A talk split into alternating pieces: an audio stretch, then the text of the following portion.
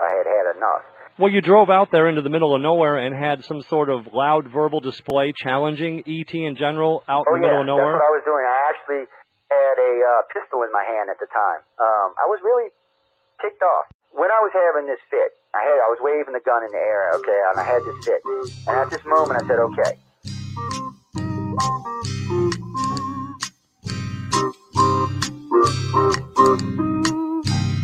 He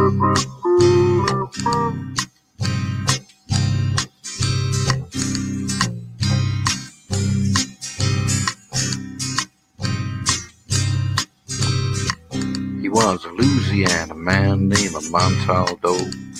Folks around called him Six Gun Joe. Worked with ICAR, don't you know? Investigating UFOs. Out for a drive with a gal one night, they stopped to check out the reporting site. When an alien lit right there on the ground, he commenced to throwing his weight around. Now, old Six Gun didn't take too kindly to that kind of thing, especially without Vaseline or anything like that, you know. Seriously. Well, Six Gun looked that critter right in the eye and said, Any last wish before you die? Yo, reached for his gun, quick as a twitch, and said, Fill your claw, you son of a bitch. Now a legend spread across the land about this pistol waving man. But if you're from space or from Earth below, you don't give no lip to Six Gun Joe.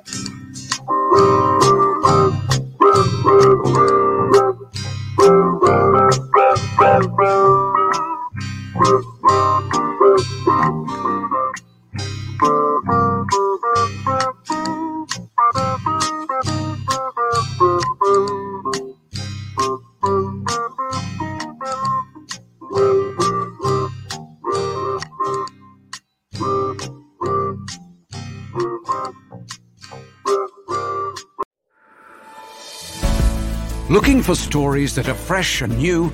Dark fantasy, humor, space exploration, time travel, cyberpunk, alternate history, and more. They're in the L. Ron Hubbard Presents Writers of the Future anthology from 24 award winning authors and illustrators, plus art and writing tips and bonus stories. L. Ron Hubbard Presents Writers of the Future. Buy your copy at galaxypress.com, Amazon, or wherever books are sold. Looking for something new in dark fantasy, humor, space exploration, time travel, alternative history? They're in the L. Ron Hubbard Presents Writers of the Future anthology. Get the 10 volume box set with 159 stories and full color illustrations, plus 34 articles with writings and art tips.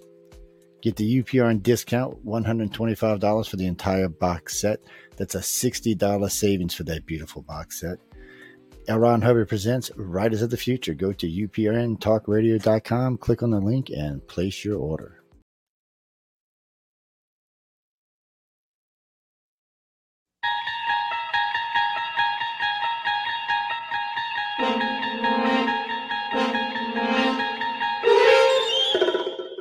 You're listening to UFO Undercover with your host, Joe Montaldo, right here on the Paranormal Radio Network.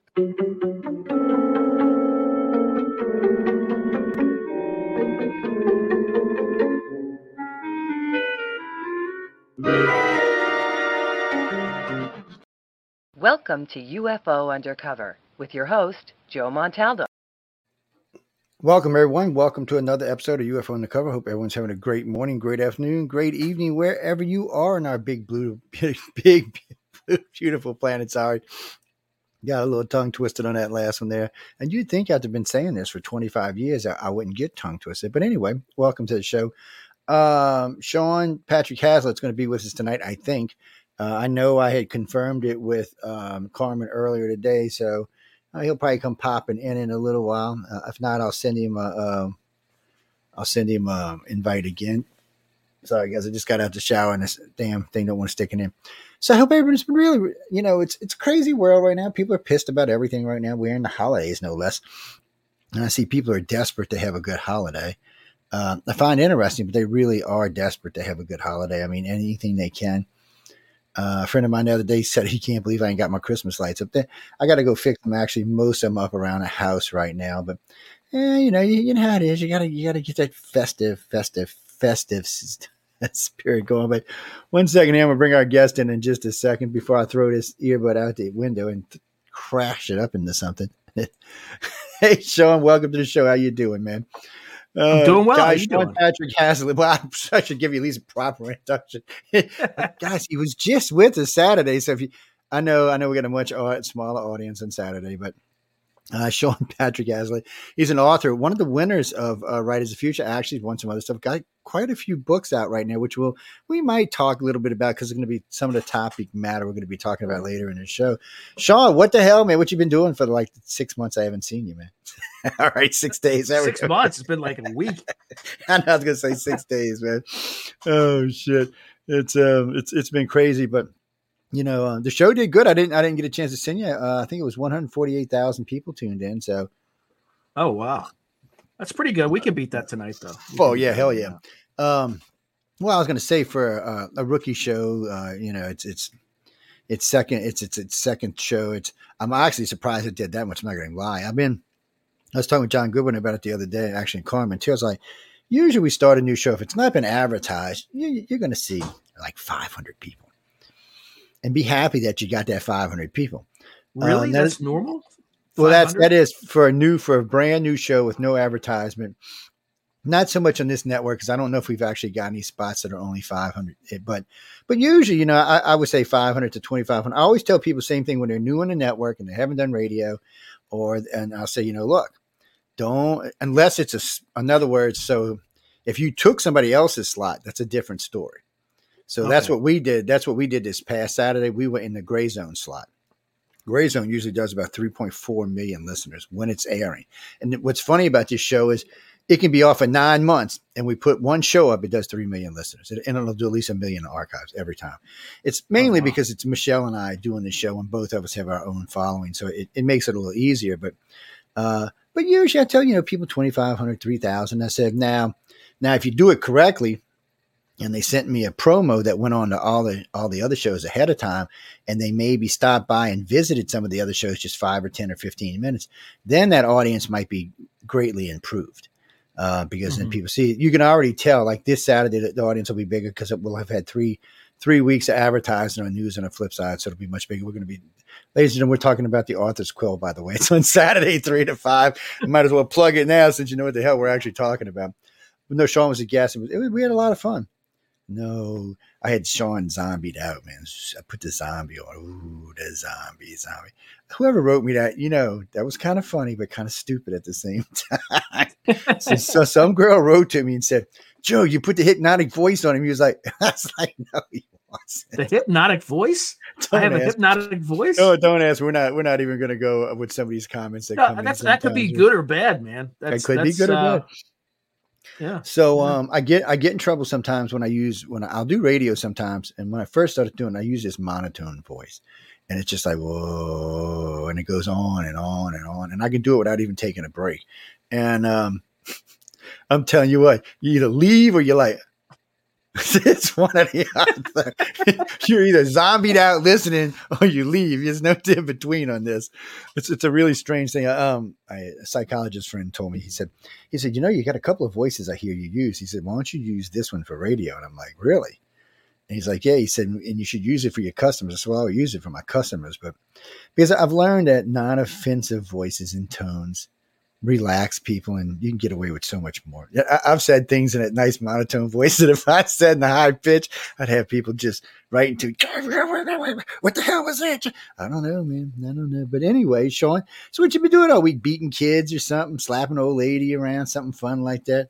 His- his- I bet his old lady. Yeah, you know, the, the usual, the usual. Yeah. But uh, See, I live in a state where that's allowed. You know that, right? Uh, on Sunday, you oh, can you can't do anything in my state uh, except submit. That's about all you can Yes, do. well, that, yeah, that's because you're you're out in Heli in California. But uh, see, in Louisiana, you can you can get a four inch strap and beat your wife four times on on every Sunday. It's a blue law. It's actually still in the books. That was the first time I read this. I'm like, baby, she's ah, baby, your ass. is that is that still like the because it's Louisiana, right? It's French. Yeah, so it's like Louisiana. the It's French. It's- Napoleonic it's- code. It's Napoleon. We call it blue laws, but yeah, it's no, it's what it is. It's a Napoleonic law. It's not the only one either. There's a bunch of stupid ones uh, that they left on the books for some reason. I have no idea why they left them there. And th- there's like no, of course, nobody's beating their wife on Sunday, but still, there's no real push to get them taken off the thing. Uh, so people just leave them there. And there's a lot of goofy, just goofy laws. Uh, I remember one time the guy said, "You know, it's against the law to buy liquor in the French Quarter on Sundays." I'm like, "Really?" Because it's been like that for 300 years. I'm like, I said, Yeah. "This is a law that doesn't get enforced." But in Mississippi, it's different. Um, there are places in this state on Sunday there is no liquor sales, Mm-mm-mm-mm. and until the casinos came, it was much stricter than it is now. See, because casinos you can drink whatever you want, 24 hours a day, seven days a week. It's it's they don't they don't care, and it's free, which is even even better. But um, Well, yeah, because you're gonna make you know smarter smarter gambling decisions. The the Well, more you know- inebriated you are, right? I hate to say this, much luckier when I'm loaded. I because you know now I don't really gamble that much because I'm got other things. We like to go and have dinner and stuff. They got really good food at the casino. It's got really good entertainment too. But ever since Katrina, them bitches don't pay anymore. Before Katrina, my wife was up easy, almost a hundred grand, and it took me it took me ten years to get into casino. I made her go eat at the it's called Bananas Buffet. Let's go to buffet, baby. You're gonna you're gonna like the buffet. She got in really liked the buffet. So we're walking out, and I was dropping a couple of coins, you know, like 75 cents, whatever the max was going out the door. And I wasn't hitting it. She said, Well, just give me, let me try. And she put in, bam, $7,500. just bam. So she says, She said, All right, we can go try one more time. She walks in casino. We ain't in 15 minutes. Bam, she wins a car. I'm like, You shitting me, woman? So I mean, she'd have her bad spots, but she was always, um, she was just, she was just lucky. I don't even know how to say. I mean, if, if there's really luck there, she's one of them. But after Katrina, it seems like everything got much tighter. It's a lot harder. You don't see near as many winners. uh, Yeah, you lower did. the odds. It's just math. Yes, yes, it is, and and they did mainly because you know they all lost a lot of money. uh, You know, for the storms, they were down for even with insurance, they still lost money, and then they also had established themselves. So you know, they said, "Oh, we got these people hooked; they're going to come back anyway." Little do they know, not all of us come back, but but they do have good food, and they do. You know, aliens like to visit from time to time. So it's, that's why we're talking about the subject, guys, because y'all didn't know aliens visit casinos. Didn't I bet y'all didn't know that? So the guy called Charles Hall. Um, you can go look his books up. He's got three of them, hospitality books. Uh, I forgot the, the names of them. It's been a while since I've talked to him, but you go look him up. So they're called Tall Whites, and so he's telling me this story. Very first time, you're gonna love this, Sean. So you might write a book about this. So he's telling me about this story. He goes, Joe, you know, um, I was stationed out at Area 53, and we're not going to get into all the detail, but he was stationed. He was a, he was a weatherman, is what he was. Uh, so he's out there doing his meteorology stuff every day, la la la. And one day he's out there, and these children approached him. Well, not not not eh, not human children, but you know, and the parents are, from what I understand, are very protective. Which I mean, you know, they're on Earth on a foreign planet with a bunch of crazy ass people running around, so they're very protective of them. So, but they're there a lot, so they started getting bored, and they asked Charles if there was entertainment nearby, and of course they told him, well, they, they got the casinos. So apparently. The Secret Service came in, dressed them all up, put hats on them and glasses and all sorts of other clothes, chauffeured them up in a limousine, walked them in in these long black coats, and let them gamble on several occasions. Well, it's the first time I heard this story. I'm like, this is so full of shit. And but you know, the guy, you know, from doing voice stress analysis and, and body language, facial recognition, he believed everything he was telling me. Mhm. So I was kind of fascinating that he he. I was like, what made him make this fantasy? So I was talking to his wife one afternoon when she called to book him another time, and her and I got to talk. She said, I don't, I don't think. She said, I thought the same thing, Joshi, but I'm wondering now. So I'm, I'm reading through book two, and he's getting more in detail. And out of the blue, a taxi cab driver calls me with his friend who actually chauffeured these guys around in, in one of these big uh, limos uh, from casino to casino. And I'm like, well, isn't that's kind of you know strange? Uh, got two witnesses, but still they're taxi drivers, and they might just be looking for the fame, you know, call into a radio show, get on there, have some fun. Um, but anyway, so I get him on. We're talking while we're talking, and this is when I used to host Wake Up USA UFO Study on on a different network. It was 1690, 16, 1690 Riverside, Iowa, where Captain Kirk was born. That's how I can remember. And uh, but anyway, this guy calls in while we're on the show, and he, he's a state trooper. Him, him, and him, and two other troopers were willing to give testimony that they had seen these things in these two casinos while they were there working on patrol. I was like, okay.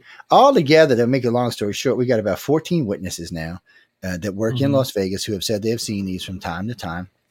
Now, Sean, does that make them real? Hmm. Or does that just make the, they blowing some stuff in the casino air conditioners? I'm not. I, I, I don't want to say they're not real because you know, but it just it just seems such like a crazy ass story.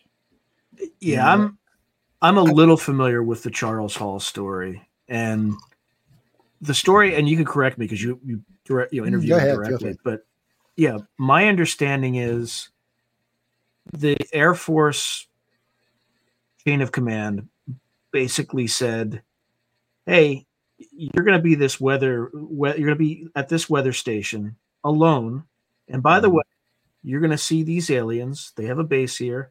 You can tell anybody you want about them.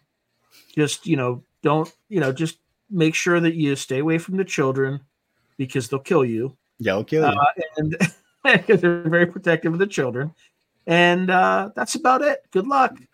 And it just doesn't make every military organization I've ever been associated with does not operate that way.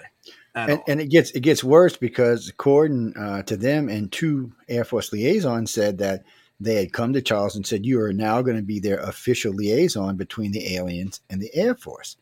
Now, now this guy was in Vietnam, you know, and I and I and he's a nice guy. I mean, he really really is a nice guy. But there's something with this story that just I don't know what from day one there was something about it that just didn't click. I, I, I don't you know, I've investigated a lot of stories. I mean, the organization's got over 100,000 cases on file. So, but this, there was something about this. I kept going, what is it, Joe? There's just, there's just something. Is this a planted memory? Is this something they were using? Was this something the military decided they were going to try on this particular guy? I mean, he's, after all, he's out in the middle of the desert by himself. So if you want to try some kind of drug or sound wave or some other, other, yeah, MK Ultra. Like, yeah, I like, mean, when was he he's there? Was he in like the sixties? Uh, I don't. I, I'd have to go look for sure, but I'm thinking like late '60s, early '70s. He was there for a little while. Uh, yeah, I think MK Ultra, like those experiments were from started in 1953, and I think they kept kept it up until around the Church Commission in '75. They- So they- it's it's possible. Well, you know, it is, Now, look- but then, but then we got the witnesses. So, the- so some of the witnesses you can just push away, okay, like the taxi cab drivers, and even there was even a couple of dealers and a um a craps dealer had said they had seen them. So, okay, even though they're nice people and all, I'm going to push them to the side and say, okay, you're just everyday people, and maybe you're not the best witnesses. But three state troopers and now a fourth has actually come forward. That's different. These guys pay attention to detail. They know what they're looking, and you know when they seen something out of sort, they were checking it out. And two of them said they were checking it out so bad that they went to walk up, and of course the escort said, "Excuse me," and pushed them away. And the guy said, "I can't tell you if it was CIA, home." He said, "Well, Homeland didn't exist back then, so it was some assorted alphabet organization that said step back." Okay, so now I've got that, but it still doesn't convince me, and and, and I don't Yeah, know why. It's just something. Go ahead. I'm not saying it's it didn't happen, right? I'm just saying that of all the accounts that I've heard, this one seems to have lower credibility. Like number one, have you ever heard of these tall whites anywhere else? No, just Right? just it's either just him. grays or something else, right?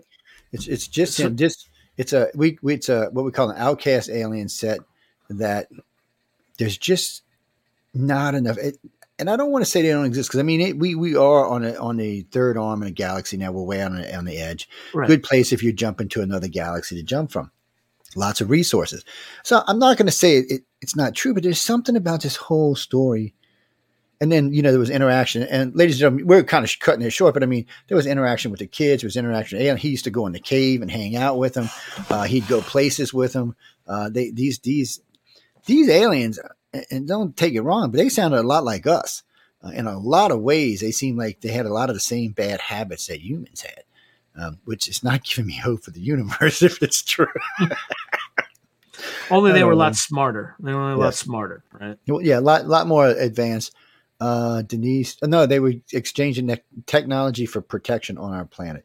And from what I understand, and I don't don't take me to the bank on this, there was a ship that came and went every so often Uh, Charles witnessed one or two leaving, but there were some other people that came forward. There are some people in the Air Force that, that have actually came forward. But the problem is, when I had them checked out, they didn't turn out to be who they said they were. So, so y'all know people. I've been doing this a long time. I got a lot of friends in the military. I, I know people. You'd be amazed. Some of the people I know, not just in the military and the government, even in places that not should know people. It's just when I ask, sometimes it, perfect example is um, Bob Lazar. So when I had Bob Lazar checked out, I had a friend of mine that worked at, at uh, Los Alamos. So she had access to all the security and all the computers for all four of the major places, and which two of them I can't mention because I'll get arrested. But um, anyway, she ran him, and he did come up in the computer, but it brought him up as a as a um, a janitor at Los Alamos Labs, uh, and that's where they had him stationed. And then it says in the thing, transfer due to someone dying, Area Fifty One he was transferred. Now, if you check out his school records, he doesn't have any degrees anywhere. So is the government being that clean and keeping him like that? Or is he just outright lying to us? I got to be honest with you, though. I don't think he's lied about the ship, whether he's a scientist or the janitor. I do believe he saw what he saw. Uh, it's just proven who he actually is, is what it comes down to. It's one of them things. When you get into this stuff, it just gets weird. And the deeper you dig on it, the the bigger the dispersion and potential outcomes. Are you familiar with the Chris Bledsoe case? It sounds familiar for some reason, but right now I got so many freaking cases in my head. Wait, why does that, why does that sound familiar? Go ahead and tell me about it. It'll probably come to my head when you say so. All right, so there's a guy in North Carolina. He's in Wilmington, North Carolina. Uh, back in, I don't know how far how, how far back it was, but he started having these encounters with red orbs, uh, craft, what kind of lights in the sky. I don't know if they were craft or, or orbs. And he started, you know, seeing this entity that he called the Lady, right? So if you've you're familiar with like Marian apparitions in Fatima yeah. and Bay and, and Lourdes, places. kind of, yeah, very similar, very similar to that. I'm not saying it's a Marian apposition, but apparition, but it's very similar to that. And uh, then he's at he's at some library and he's giving like a, a speech about a, an abduction experiment, or, or he's, he's kind of relaying an account about one of his abduction experiences. And all of a sudden, I think the crowd starts like heckling him, making fun of him, you know, calling him demonic stuff, you know, stuff like that. Right. Ignorant shit. All yeah. of a sudden, he says there's going to be an earthquake in, in on September 26, 2012, or so, something like that in Baja California. And sure enough, there was. And that got the government's attention. So soon there were members of NASA. There's this guy, Hal Povenmire, something like that. He's since deceased, showed up to his house. Actually, I think that the intelligence community got wind of this through MUFON because he, the Mutual UFO Network, because he, he reported his sighting and they tried to debunk him. They tried to discredit him on the Discovery Channel. Like they were going to go film his experience. And suddenly the FBI showed up and they put him through this grueling um, polygraph test where I think he answered, I think it was like 40 questions. He answered like 39, according to the uh, stenographer or whoever the you know polygraph, the polygrapher correctly. And then one was kind of in dispute. Yeah, but one, or- yeah, but one, one's not bad. I mean, you're going to get some that bounce out. Of course, of course. So then this guy from NASA showed up, spent years trying to debunk the case, and then suddenly they realized that they're, you know, he's getting visions, he's getting predictions of the future, all sorts of crazy stuff. So the DIA shows up, CIA shows up, and they kind of develop a relationship with this guy. And you know, to this day, they're they're there studying the phenomenon. But what he can do is he can there are orbs that show up around his house and he is activated every time they show up. He just knows that they're going to come and he'll go outside and anybody who goes down and visits him will see this stuff. But he's had all sorts of uh you know visions. He, he sees this entity called the lady showed up as kind of a bull um and you know he, he had Crohn's disease that was healed. People go to his house. His dog got cut up pretty bad, and he you know, kind of laid hands on the on the dog. Healed. The dog was healed. There was a a child that was dying. Um, one of the, you know one of his friends. So they brought him up, and he saved the child. So there's there's something going on here. He doesn't necessarily know if they're extraterrestrial, um, if there's some form of angelic being, or there's just some other entity that we don't quite understand. I mean, I would probably put it in that Hmm. sort Well- of category. So early on, and, and this used to weird us out a lot. So we we would be doing research, and a lot of times we would it would come out to be that people what we what we would refer to as spirit guides were extraterrestrials, and they weren't extraterrestrials in the fact that what you saw was an extraterrestrial. What you saw was your dragon or your Indian or whatever the hell it may have been, your total, but it was actually an extraterrestrial. Come to find out, this seems to go way to hell back, and I'm ta- I'm talking way Mhm. back. We're, we're talking thousands of years uh, probably way more than that. So it just seems to be something they use to help us along, move us along, and because um, people who are gifted, my oh, I hate using that word, but people who have gifts, you know, whether it's telepathic or empathic or other other abilities, uh, they tend to zoom in on this. To be honest with you, if you don't come from a family with gifts, ET's not even worried about you. They're not even interested. They're like, they're like, whatever. You're one of the failures, so what? Move on. Um, and- and, well, it's true though. It's how they, they look at it. It's not that they hate us or anything. They're just we're that particular sect of our planet, which is about six and a half billion people, are just not going to go tramping into the future. Neither are their ancestors. Slowly but surely, uh, they'll be they'll be stamped out. And I don't mean by killing them. And it may one day come down to because it because of the Holocaust dream. But right now, there's just simply making sure this wife and or this guy and that woman get together and they just keep breeding, breeding, breeding, breeding, breeding. And um, if you've ever seen um, Steven Spielberg did um, what was that movie? It was a ten part series, um, Taken. Some of the stuff in Taken is very accurate. Some of it's completely bullshit, but some of it is uh, quite like the way the Greys move. There's, there was a lot of stuff. Somebody in there had actually had had must have been taken at once in their life uh, and really realized it. Uh, so they incorporated it into the movie, which was nice. Or they simply just did their research, which is quite possible. It was Steven Spielberg we're Mhm. talking about. So um, those kind of things you find in there, and and and but it it really is about people's gifts. So whenever they started these abductions, whenever you know, some people say six thousand, some people say sixty thousand, some people say two million.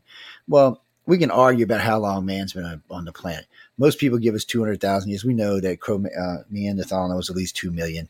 Uh, so, so we we can give ourselves two million years. So they've probably been here that entire time. And what's really weird to me about this is the gray that picked up your great grandfather ten times removed is the same gray that's picking you up today.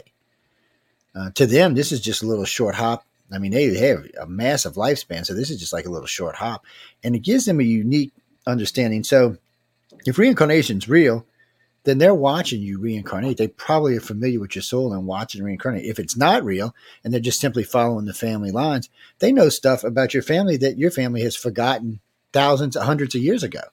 Uh, they just, you know, and I guess from time to time they'll just give a person, throw a person a bone, I guess you could say, because every now and then one of these contactees will come up with all this information out of nowhere. It's a download. We call Mhm. them downloads, but uh, they'll just have tons of this information, and it's all accurate. It's just it was all stuff that had been forgotten or pushed to the wayside. Hey, Anthony, how you doing? Um, and you and you, why they do this is is anybody's best guess. We talk about a lot of different alien agendas that seem to be floating around, but they do really seem to concentrate on people who are, are well, telepathic or empathic. We, matter of fact, the, the organization I'm with, I'm with, ICAR, doesn't even consider you to be a real contactee or an abductee if you're not empathic. You have to be at least empathic, and you have to pass a test. Test, by the way, guys. Same thing if you're a telepath. We actually have a test. Uh, we actually test you to see if you actually tele- have telepathy. Uh, I remember the first time we ever used this test. It was a, it started out real simple, and this girl was getting the card test right every time. I'm like, what the hell? And uh, so we, we made it five cards. She kept getting it right every time. So a guy said, let's do some paragraphs. She was reading the paragraph word for word. And there was four or five of us there. It was just freaky weird. Um, best telepath I've ever met. And she still doesn't work for the government, by the way, which amazes me. How they how why they haven't picked her up and put her ass to work. She's a doctor, so maybe that's why. And she might be missed. But Um, Is she a U.S. citizen? She's a U.S. But you know, originally she wasn't. Originally she came from Africa, Yeah. uh, and her family moved go. from Africa to England, and then they moved from England to the United States, and then she went to school in New York, um, got her got her nursing degree, couldn't get a job because she didn't have any experience. Finally, got some job out in Philly, got some experience. Said screw this, went back to school, became a nurse practitioner. Said screw this, went back to school, became a doctor, went back to school, got her PhD. Um, and it's easy for her. That's the weird part. I mean, it's just, pff. and she's even today, she'll call me. I said, "Stop! Uh, Why, why even have a conversation? With you already know what I'm going to say." And, and she will. She'll be, "You're just going to say it." I'm like, "Shut up! Stop! I'd like to be involved in this conversation." Um, she's really gifted and she's a good friend too. But it's it's just we find these people from time to time. I remember when uh, the U.S. Um, when the government decided to drop the remote viewing program and go with a, a telepathic program. The- so the government dropped it completely. The Pentagon got out of it, and the uh, White House got out of it. And then the Navy and Air Force came in and took over the telepathic programs. They officially started seeking telepaths in 2000. Uh, last time I talked with Carly, she said there was about four of them working, 400 working for the Navy, and about 250 working for the Air Force. And she said only about half of them are from the U.S. Uh, the other ones who have been recruited from other countries, other allied countries, I would imagine, but still other countries. And it's, it's weird. It's just weird. And she said they do. She said they do a lot of covert work, guys. I can only imagine they're looking at. I'm just wondering the other side if, if Putin's got a, a telepath blocking people from getting in his head. Oh, they definitely have some. I mean, that's why we started the remote viewing program in the first place. They, because the um, Russians were working on all sorts of stuff. You know, they're looking at telekinesis, telepathy, remote So- viewing, yeah, so all I- that stuff. I win this bet all the time with my friends about telekinesis, and they get so mad at me. It's um, so telekinesis is really the one we want. Telepathy is great, and it's and if telepathy finally crosses the whole planet, it will make us a more honest planet because eventually everybody will be able to read everybody's brains, or at least learn how to keep from doing it. But um, telekinesis is weird. So I have seen one or two demonstrations over the years that I would consider to be true telekinesis, but for some reason, it doesn't seem like something that's really manifested in our population yet. And the way you know is is Putin is still alive, Xi Jinping is still alive, Donald Trump is still alive, Hillary Clinton is still alive. Uh, if anybody, if any, if there was any, I'm telling you guys, if there was any telekinesis in this in this country, we'd have already used it. We'd have killed Putin. We'd have gave him an aneurysm in his brain. Oops. Xi Jinping would have had a heart attack. Kim Jong Un, he'd have just died out of no God for whatever reason. His, heart would have exploded or something. Um, and these are all natural causes. You can't prove that these were done any other way. So we haven't quite reached it yet. I'm, I'm figuring 100 to 500. It depends. Well, as we move on to the moon and Mars, it, it may it may achieve faster. Um, yeah, you don't hear NASA putting internet on the moon. Y'all didn't know that? Billy, you didn't know that? Yeah, man, NASA's putting internet on the moon. And Elon's going to be sending Starlink to Mars so he can put a Starlink net around Mars. So when they get there, they can communicate anywhere they're on a planet. The man is brilliant. He's insane and he's brilliant. He's he's insane, but he's brilliant. So, Well, what do you think, reminds- Joe? What do you think about the UAP amendment, the Schumer Rounds amendment? I don't know. I mean, so much of this stuff is just so much of this feels like um I don't know how to say it. It just it just feels like appeasement. It doesn't feel like anything real is going to happen. Um, Well, I mean, when you listen to Kurash or Krush, whatever his freaking name was, Grush, Um, Grush. Yes. There's no doubt the boy's a plant. There's no doubt he's lying. Why he hasn't been polygraphed is beyond me. Um, see, it was the first thing I when I talked to him originally about testimony. I said, "Well, I want to be polygraphed the entire time. I don't want to be any questions about was Joe telling truth and not telling truth. That should be standard on these. All four of the pilots offered to be tele, um, to be tele, um, polygraphed, and two of them actually ended up being polygraphed. Of course, they were telling the truth. So this is serious stuff we're talking about here. You can't have people going around. So Greer has got a bad habit of when he comes up with a theory and nobody's picking it up, he tries to force it on us.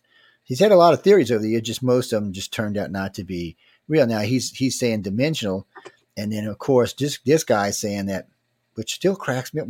When I heard him say this, I'm sitting there going, wait, did you just say that the aliens are coming through the portal and falling out and dying and you're, uh, you're crashing and you're getting their ships and their people and they just keep doing this over and over and over? I'm like, what kind of stupid aliens are these? I, I, the aliens I'm familiar with, what they do on our planet, they don't seem to be that stupid.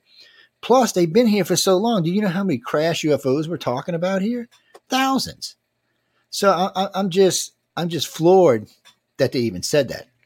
And then there's this thing about keeping grays, especially. The reptilians, uh, the reptilians ain't gonna let you do it either. The reptilians come to get their people. The grays are coming to get their people. Unless the gray wants you to have that bean or that craft, they're coming to get it. And ain't a damn thing we've already learned Well, after they shut our nuclear program down. There ain't a damn thing we can do about it. Shit, just recently, what was it, about six months ago, they shut down a Russian. So there was an American sub and a Russian sub playing tag out in the Pacific, you know, Wolfpack. Mm-hmm. Uh, our Wolfpack's just tracking and playing. They're just playing with each other like they always do. Both subs give the exact thing.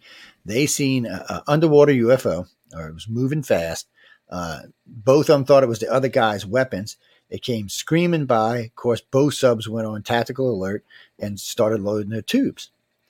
Well, uh, the Russians were ordered to fire. Nothing happened. Of course, nothing launched anywhere. And then it just, everything just went off. But yet, still, neither sub sank. All power was off. No way to keep the bilge pumps running. No way to keep ballast running. No way to keep the sub stable. But yet, it just stopped where it was at. Didn't move. It was just like it was being held in stasis. Both captains gave identical statements to this. They were both quite freaked out about it. The only reason we heard about it is because the U.S. sub commander, not the not the captain, but the commander, was actually asked to testify in front of Congress, and he did a well. He testified in the uh, the boat or whatever the hell they call it, uh, SCIF. The SCIF, yeah. I always call it the canoe. I'm sorry, the skipper, the skipper, the yeah. skipper of the boat. so, so he had to, he had to, he had to testify there. But so there, there's these things that we we just and you know when you and then of course when you listen to the guy that Greer brought in, the guy now remember people, you got to remember this witness we're talking about has never seen a UFO. He's never seen an alien. He's never been in contact with any of these. But yet, because he's a spy, he knows all this information. Rule number one about spies: you never trust a spy. you just never trust them. If your life depends on it, you're in shit in trouble. Um, no, rule number two: Dr. Greer was involved. Now, you know, I hate hating on Greer because when he first came out, I thought he was a chit. But the more I found out about him, the more I investigating, the more I realized this this guy was in this for entirely different reasons than I thought he was in it for. I mean, when when I when he when he asked me if I wanted to go on the spiritual retreat, I was in uh, D.C. at the time. Uh, speaking at one of the uh, the X conference, actually X conference nine, he said, "You should come with us, Joe. It's only twelve thousand dollars a head." I was like, "What? For what?" He said, "Well, you'll have an spiritual uh, enlightenment with an alien." I said, "I don't need twelve thousand dollars to have an enlightenment with an alien." I'm sorry. I'm sorry, Doctor Greer. And then a couple of uh, um, hosts I know called and asked him to be on different radio shows, decent sized radio shows. Minimum fee was five grand. Um, so, and this just just to interview on, him, just to interview him. This just went on and on and on and on. So I, I just got to the point where I was like, so, I, well, you know, he was a, a, a doctor at the, well, he was what, one of the doctors at the ER in the New York hospital. So I guess he was used to making X amount of money. And ufology is not the best field for making money. And there's some people that can make it, but not many of them can actually do it. But he can. He actually makes a pretty good living. He's probably taking in about 150, 175,000 dollars a year in, in this field. And you got to ask yourself how and why. He, he speaks all over the place. He travels all over and he speaks.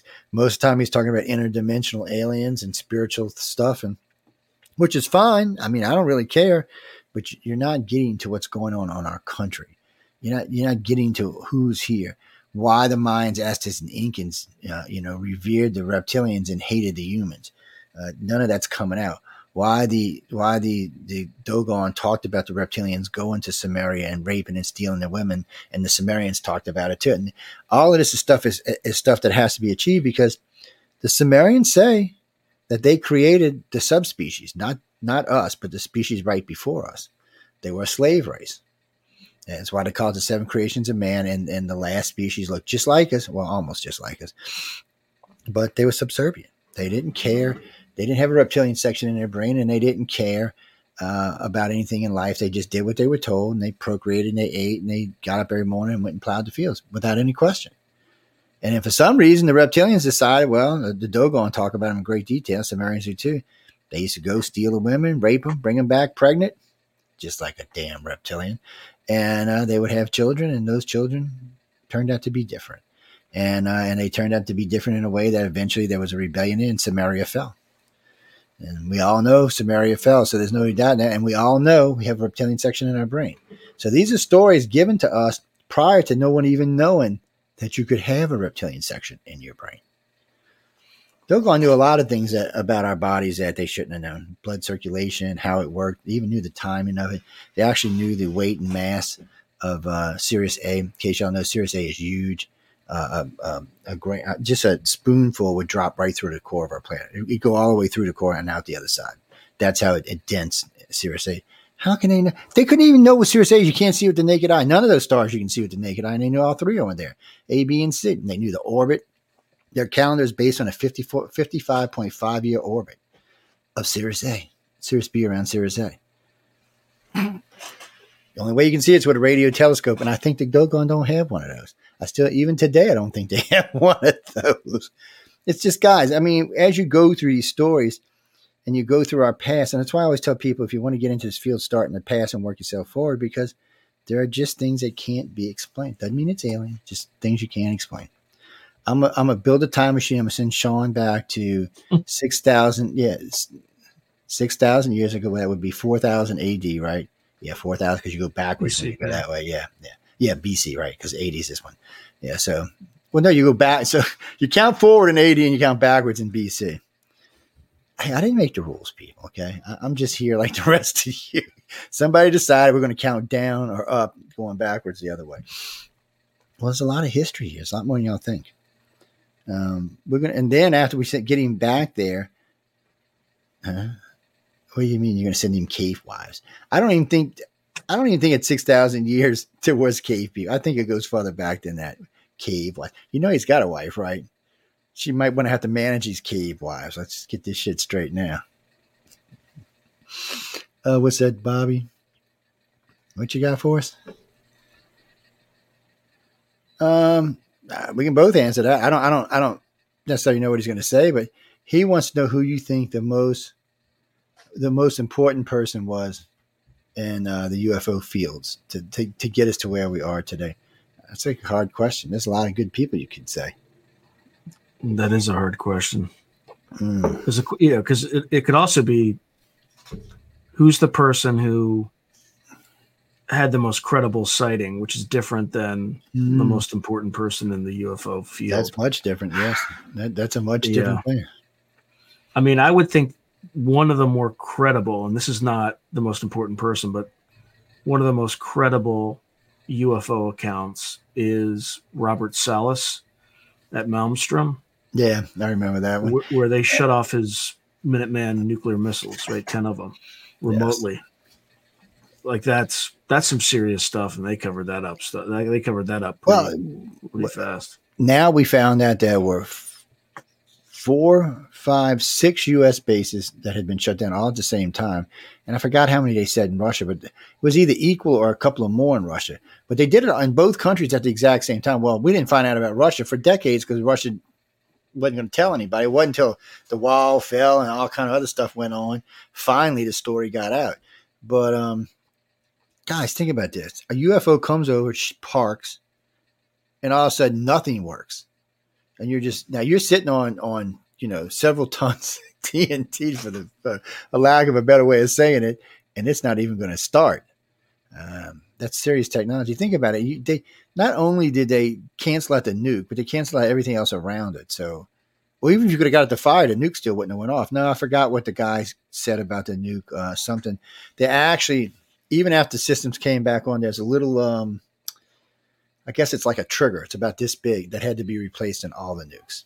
They, they wouldn't have, even if you even if they would have launched, they still wouldn't have detonated. I guess they burnt it out. Yeah, there was- it was- to be. I don't know Yeah, what it was part it. of the inertial.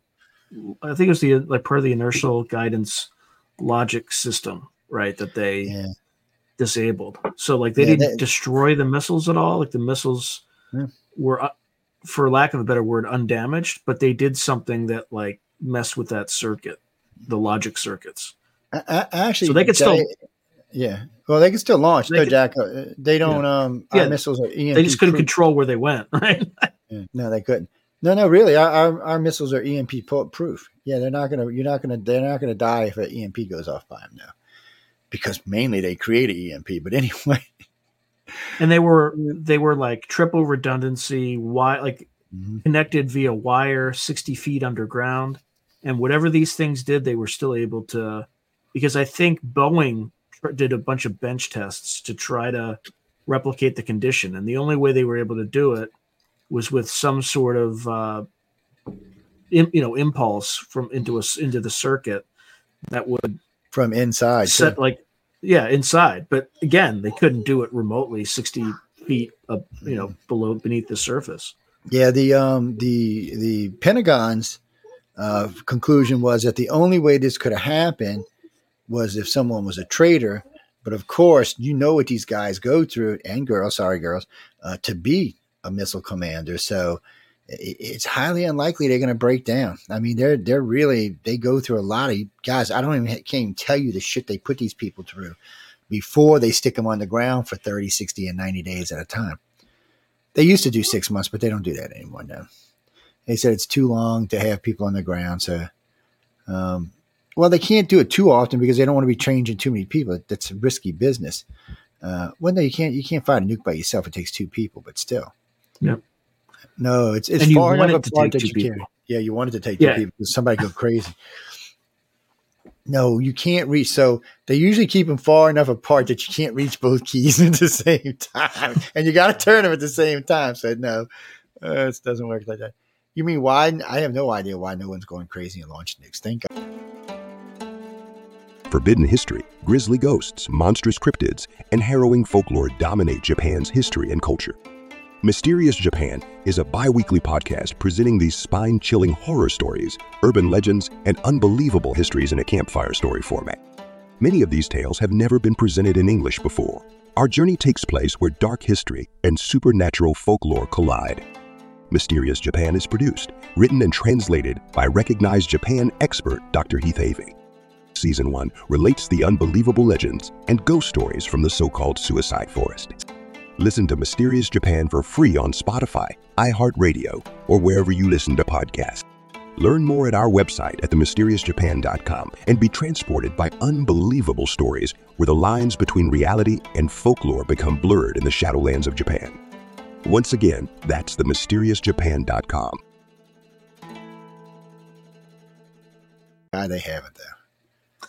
well they also in the in the ukraine and you know the soviet union in 19 october 1982 they did the same thing only they turned the missiles on Yeah, I've heard that one too. They, um, well, there's a lot of stuff goes on out there that you don't, unless you're really paying attention, people, you're not going to hear about it. The government keeps a lot of stuff on, on the down low or the QT because uh, certain things make people nervous. Aliens don't make people nervous. We've been being de- desensitized for almost 60 years now. They aliens don't really make people nervous, but rogue nuclear weapons do. you know, or crazy humans actually make people nervous.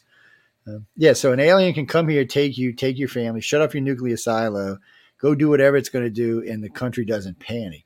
One crazy man would go and trying to launch a nuke would freak everybody out. Oh yeah, they, it would it'd freak everybody out. Well, look at the look at Israeli war; it's freaking people out, and that's has nothing to really do with us. I mean, as far as dying and killing and blowing shit up, it could if we wanted to, but it's not. No.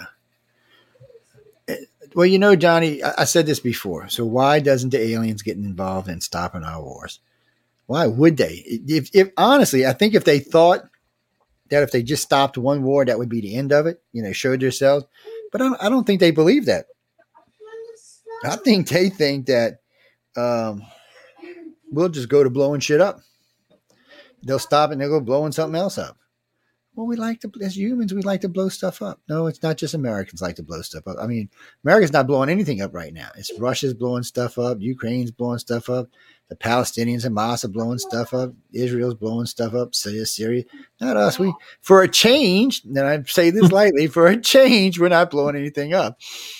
Uh, well, as Americans, we like to blow shit up. I mean, look at our TVs, guys. I mean, really, we can't deny we don't like to see shit blow up because our TV's full of it, and those shows usually make a lot of money. Yeah, I don't, I don't, I don't, I couldn't give you a single person. I mean, uh, Stanton Friedman did a lot uh, because he was a nuclear physicist. He helped to, to, to bring this into a real face.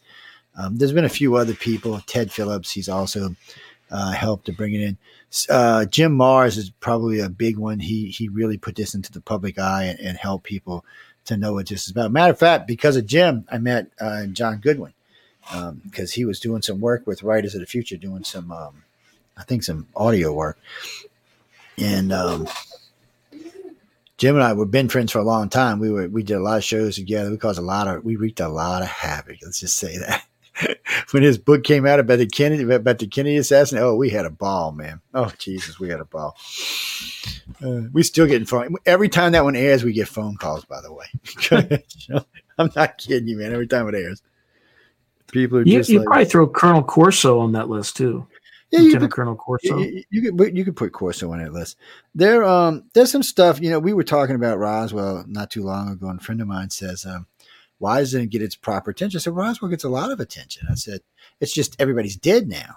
I mean you know Mhm. I had, I had interviewed um Junior. It's been a while, but about five or six years ago, I think I was one of the very last interviews he did, and uh, well he's he lived in Homa, not far from where I was at, about an hour away from where I lived. And it- the thing of it is, is Roswell was Roswell. You, you there's a lot of argument on exactly what it was. Was it okay? First, whoever wrote that stupid shit. Okay, no radar knocked the UFO out the sky. Let me explain before I even go any further. You, you got this thing called space. Y'all ever heard of that?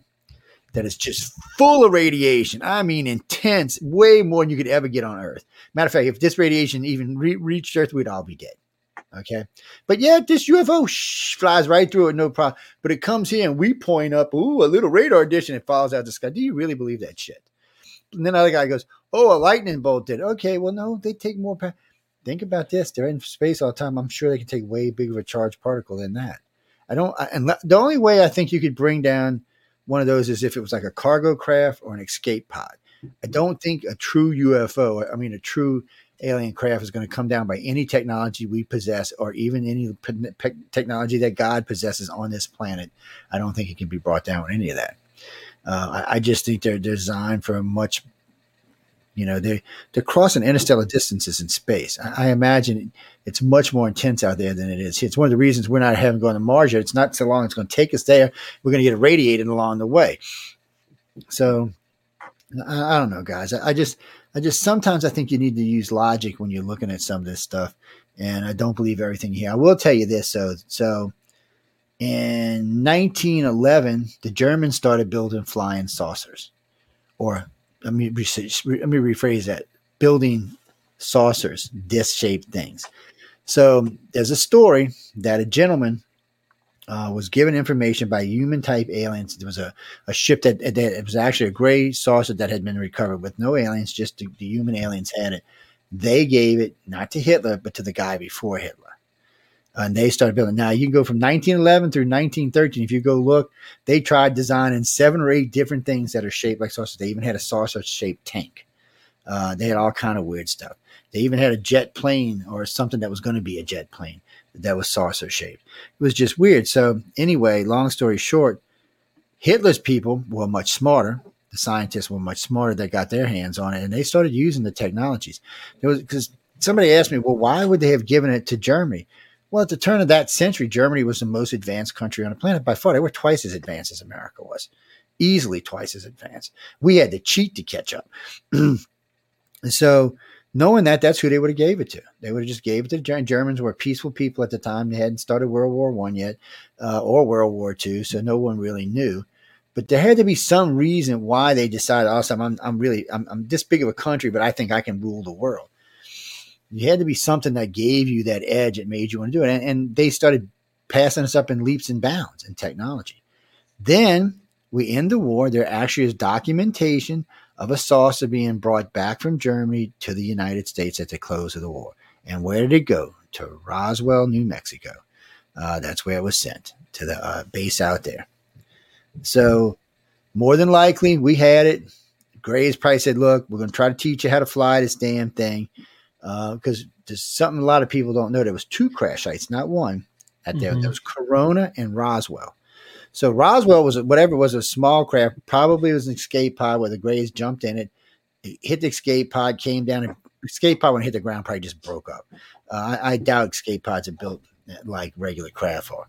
Um, they did find some some gray bodies and one alive, one partially alive, one alive.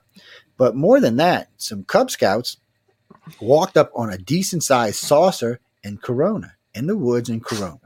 There were four bodies laying outside the saucer side by side, and they were kind of a glowing, melty, human skinish color, just kind of they, they were about the same size as human, just looked like two humans that four humans that had been exposed to high intense kind of radiation.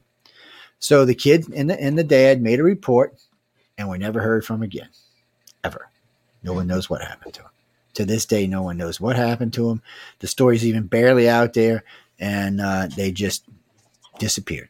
Uh, somebody came and picked up the two boys from school, and the dad just never made it home. Nobody knows what happened to him. Yeah, government came and got him. That's what happened to him. Are they still? I don't know if they're still alive. I, I would hope so, but I, I, I don't want to think so. I'm thinking, I'm thinking they got terminated, my friend. Is what I'm thinking. Well, because it, it blows the story of a, it was a, just a Roswell crash. It, it makes it look more like we crashed the damn thing. Well, yeah, when we probably what the hell? We don't know how to fly anything. Gray's crafts are organic to start off with, and, and you have to meld with them to drive them. So mm, I told you we know a lot these days. Yeah, well, the way we find stuff out like that is we just we post a question to two or three hundred contactees. Nobody knows what the question is, and none of the contactees know each other. So when the information all comes back exactly the same, you know you got something. So yeah, it's a good way of cheating, but it works. Well, because they don't know each other, no one knows what the question is. So you only know the question when I give it to you, or whoever's running the program gives it to you, and uh, they don't know each other. Jack don't know John. John don't know Melanie. Melanie don't know Chris. No, they don't know each other. Um, these are just random people. We keep right now. We keep about twenty eight hundred contactees that we run these type of experiments with, Mhm. Just to see what comes up out of them. Mm, You'd be surprised, man. You'd be surprised some of the crap you find out that you don't want to find out about. Mm. Blue plasma is one of them. You know, what's the deal with blue plasma? You know that's that's that's a weird thing because we kept getting these reports, and they would fill out a report and they would talk about this weird blue color. I'm like I, I got so tired of hearing this weird blue color, so finally I said I got with the with, with the um, one of the groups one night. So we need to figure out what this blue color is. So we put up a, a list of questions, narrowed it down to one, sent it to all the contactees, and asked them to just just concentrate on this blue, nothing else, and, and tell us what it is that they're seeing when they see the blue. On the hypnosis, you got some stuff, but not enough. And I'm I, even though I'm a good hypnosis, I, I'm still not the most trusting of hip, hypnotherapy. I'm just and and I'm I'm trained at it. Really, I'm really I'm actually really good at it, but still, um, even and you know when I when I do hypnosis, I run voice stress with it, which nobody else, Mhm. as far as I know, no one else does that but me. And and it gives me an advantage, but still, I always feel like if something was tainted or if there was something put in the person's head or if we asked the wrong questions that make them think alien or because we're not allowed to use words like extraterrestrials or grays they have to use those words. We can't. And uh, if because if once you say it it's in their head especially if they're you know down around hypnosis level four or five it's there. And it's going to be there forever uh, so it, it, it's just better you know ask a date time place and let them tell you the story front and back stop it set up a line of questioning go back put them back on the hypnosis, use those questions and, and, and see what comes out. It works really well. It's just, and we learn a lot. I mean, you, you learn a lot of stuff. But the blue plasma seemed to be, so we kept hearing about it. And then finally, we, we got the question out. And instantly, I, I think it was like 60 people came back within two days. Oh, they immerse, in it, immerse you in it to rejuvenate you. So the one girl said I was freaking out because the alien was pushing me down in. I thought I was going to suffocate. And uh, once I was under it, because she was holding her breath, she said, I started breathing. I realized I could breathe. And she said it just felt like this weird, tingly, sparkly thing going all around you, in and out of your body. And she, And then a bunch of other people described it, and they all say the same thing. When you come out of it, you feel rejuvenated. You feel good. And a couple people who were sick that came out of it were no longer sick with some pretty rough diseases. We got um, two contactees, and both are in California. I, I remember these ladies. I'm still good friends with them. I remember when the first one contacted me, she was in stage four cancer at six months. And then when Janine contacted me, she was in stage four cancer at about five months. And, uh, and they were just wanting to dump everything they knew in their heads to me. You know, just here, look, this is what we've learned. We know this. I don't know how true it is, but I'm, I'm just going to dump it, dump it, dump it, dump it, dump it. And um, I remember I was I was sound asleep. My phone was just ringing nonstop. In old days, you know, when you still had the damn hard phone sitting next to your bed, and it wouldn't stop. So finally, I just picked it up and I snapped. Real. I was like, "What the bleep do you want?" And, um, and she tells me who it is. I'm like, what, "What's up, baby?" I said, "You feeling bad?" She said, "No, I'm feeling great." She said, "The last two days I felt fabulous." So I went to the doctor today. I'm like, "What?" She said, "I have no cancer." And she said, "Not not only do I have no cancer, but all the damage it caused is gone." So she actually had her doctor send me over the paperwork before and after. So not even five hours later, Janine calls with the exact same thing.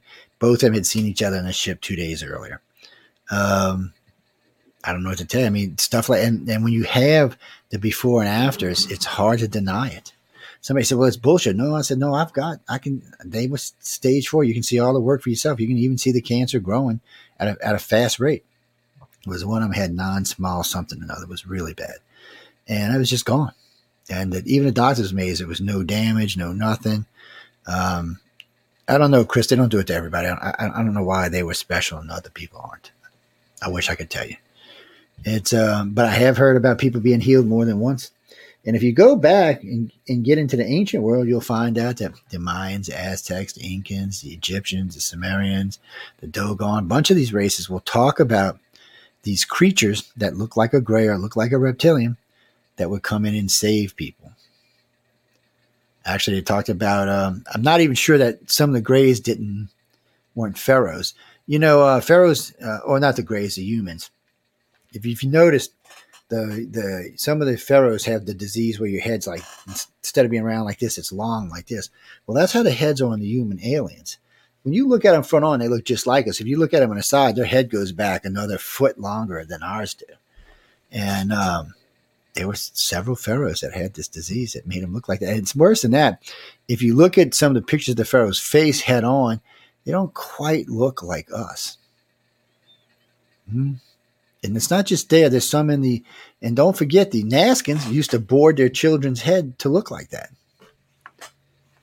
That's what their gods look like there's lots of evidence that we've been being visited for a long time. It's just the real question is why? Why do you want to come see Sean? He's kind of ugly. I, I, mean, I don't know, man. I'm just saying. Say, what the hell, dude? You, you know what the what? No, no. I mean, really, I don't know. If I did, I'd be a freaking millionaire, or I'd be dead, one or the other. If I told Sean everything I knew right there, they'd just come to his house and shoot him. No, it wouldn't even be. It wouldn't even be blatant. It'd just be pop. Sorry, dude. You shouldn't have listened to Joe. y'all think I'm kidding. Y'all think I'm kidding. I'm not. Yeah, just don't tell everybody on the radio. I know. I remember we was talking one night, and um, I get a phone call during the show. It's a sanction report. You have crossed your boundary on your on my uh, my classification. I was like, really? So I got a class 10. How can I cross the boundary? I mean, it's like not even higher that. I'm like, what the hell? And then I get this other thing. It's like some weird voice, like, yo, you, and then it tells me what I did. And I was like, so I said, I said back in my own weird voice, what are you talking about? This has been out for 50 years. they did not like that, by the way. Yeah, I mean, it's part of it, you know you get, you're going to get. I mean, if you ever get really, the more serious you get into this, Sean, the, the more likely you're going to get harassed by somebody. I mean, yeah, it just means you're over target, right? Yeah, that means you're you're doing. Anytime they come in, if they, I figure if they take the time to bother or threaten my life, oh, I got something good. Or actually, they usually they don't usually threaten my life. They usually threaten my kids and my wives. And when my mom was alive, they like to threaten her. You know, we'll just kill your mom when she's driving from Atlanta. I'm like, oh well, damn people. Uh, I said, you better hope you don't get closer because she does carry a gun. I used to tell all the time. You know, since she's a good shot, she's just going to shoot you. She's never going to ask questions. She used to be married to a state trooper, so she's just going to shoot and ask questions later. I said, "Be warned." What do these guys just text you or call you or? Oh no, they up show here? up. They'll show up at a job site. They'll show. They, they just. Um, we've had them show up in person more than a dozen times. Uh, usually, if they if, like tonight, if we were talking about something they really didn't like, we just get booted. Uh, today's they just boot you off, and they'll keep you off until time's up, and then they'll let you back in. It's um, and then you call StreamYard or whatever company you're working with. There was nothing wrong with the service. Everybody else wasn't having a problem. I don't know why you were Mhm. call the internet company. Nothing wrong with your internet. Eh, You know, and they don't just boot like me and you. They boot everybody. I don't know how they do it, but they boot everybody. Everybody who's on the net, they get they must have some kind of worm they send out just boots everybody. And you get booted enough times. Alfred Webb will tell you we were doing a show on the Alien Agenda, and we got booted so many times. We we, we were just watching our audience tick down because 15 minutes in, boot, boot, boot. But every but every 12 minutes they boot us the entire show, the entire show. Even my producer was disgusted. He was cussing at the end of the show. It was like, and then we've had him break in on live shows and just start talking to us. How you doing? hey, you know, let me. Can I ask you a question? I'm like, well, I guess you done broken into the show. Yeah, go ahead. And uh, and we've been told, we've gotten letters. We've been told by them. We've been told by other people. Well, we we like to talk to you. You got a lot of information. I'm like, well, that's real sweet. I said, you know, you could pay me for that information, right? No, I guess not. But um, they're just and it, you know, if it was just me, I'd say, okay, I'm just losing my mind. But it happens to a lot of people. and what I don't understand is they got to know when they piss you off, you're just going to look more. Yeah, And, uh, absolutely. I'm sure they got some that just say no, but all the rest of us going to look more. Uh, what was that? Marky, Marky, Marky. Hold on. Marky, Marky, Mark, Mark.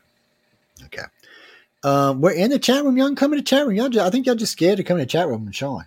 I think y'all just like this messenger. Y'all can hide out and say stupid shit. and nobody can see but me. no, really.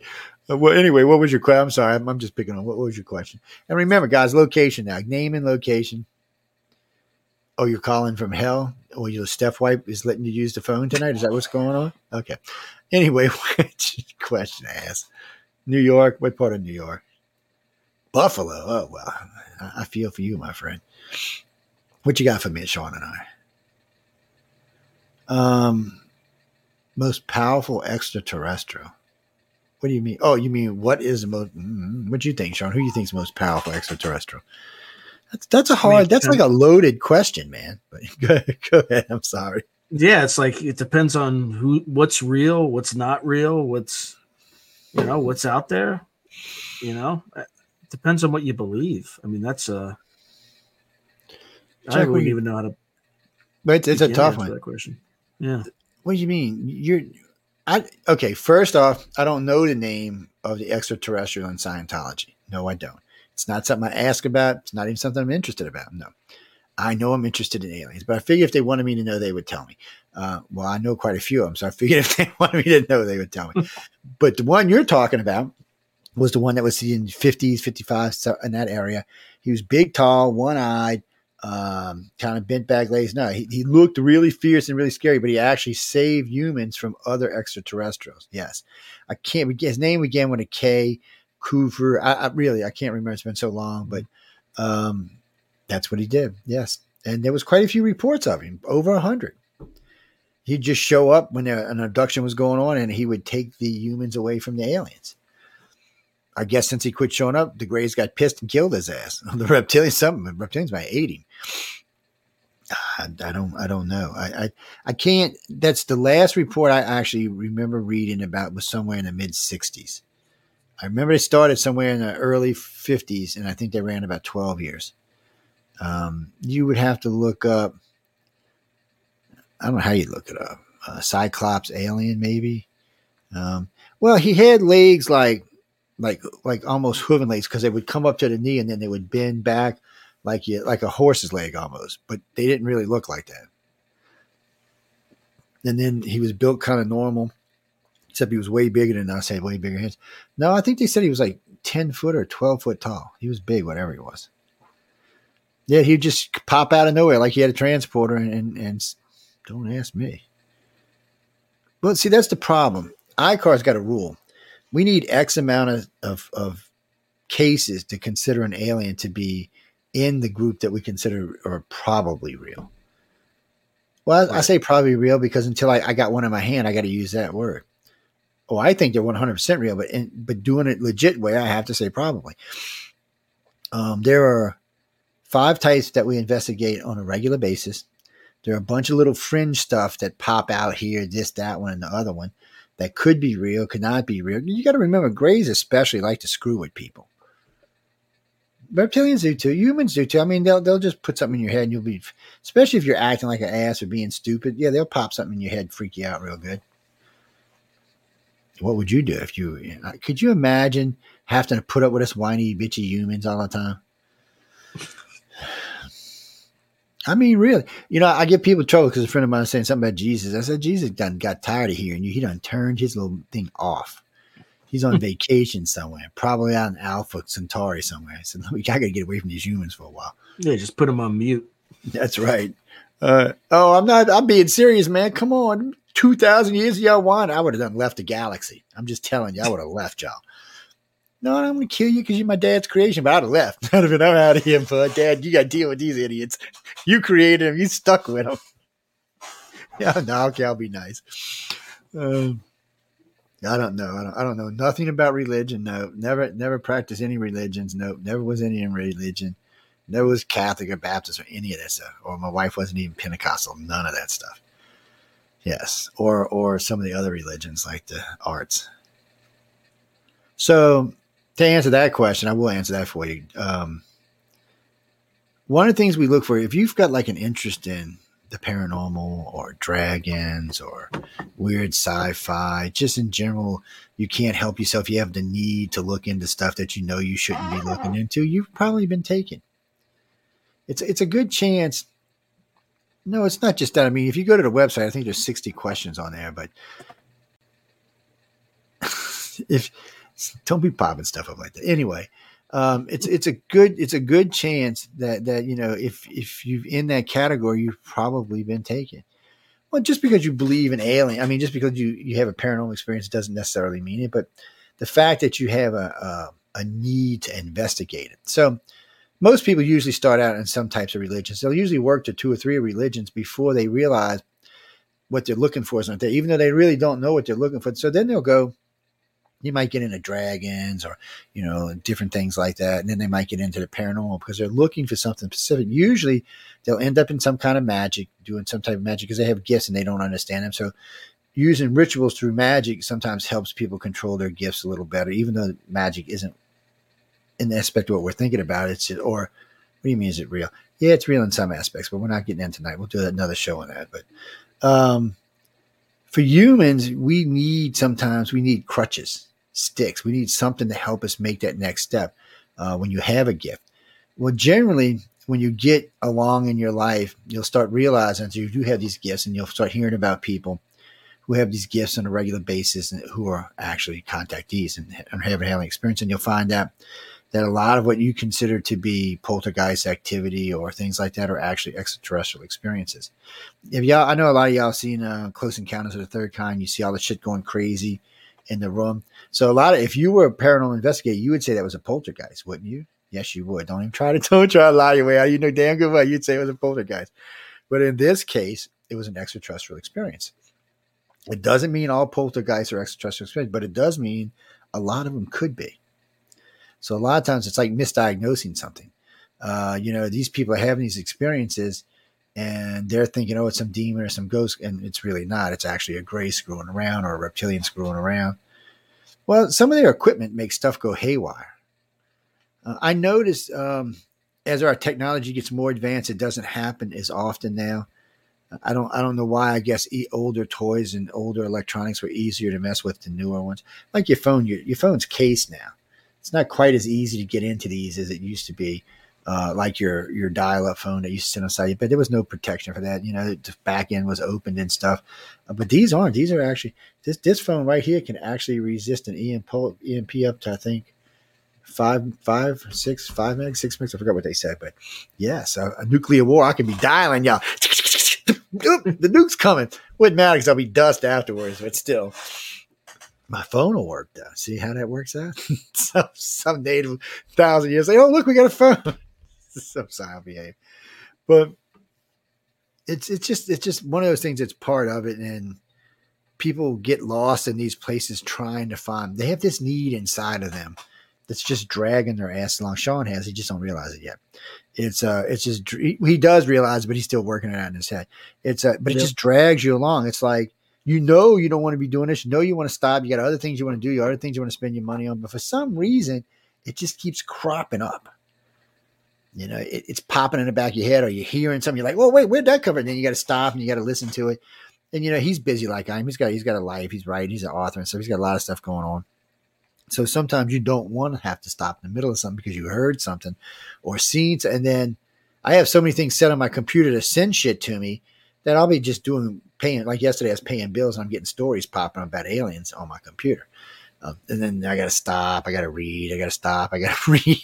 I was like, no, Joe, just finish what you're doing. Get off the damn computer. Um, well, people, it does it, it. It's so for contactees or, or abductees, I should say, it's different. Anybody who finds yourself with a thirst for this or, or being drugged through this is definitely an abductee. They just haven't learned it or found out. And you got to remember, 98% of everybody who's taken will never know, ever unless they just start having these dreams or awakenings, they'll just never know. But uh, some people, what happens is is something. It could be anything. They did something on board one of the ships one time that um, the the the gray looked over, the reptilian looked over and said, "Well, wait, shit, they might be useful. Uh, let's give them a little information, see what happens." And the next thing you know, you're just nonstop, nonstop, nonstop. And then somewhere along the line, you become aware of what's been happening to you. And that's when you become a contactee. Yes. You're not a contactee people until you're aware that the experience is actually happening to you.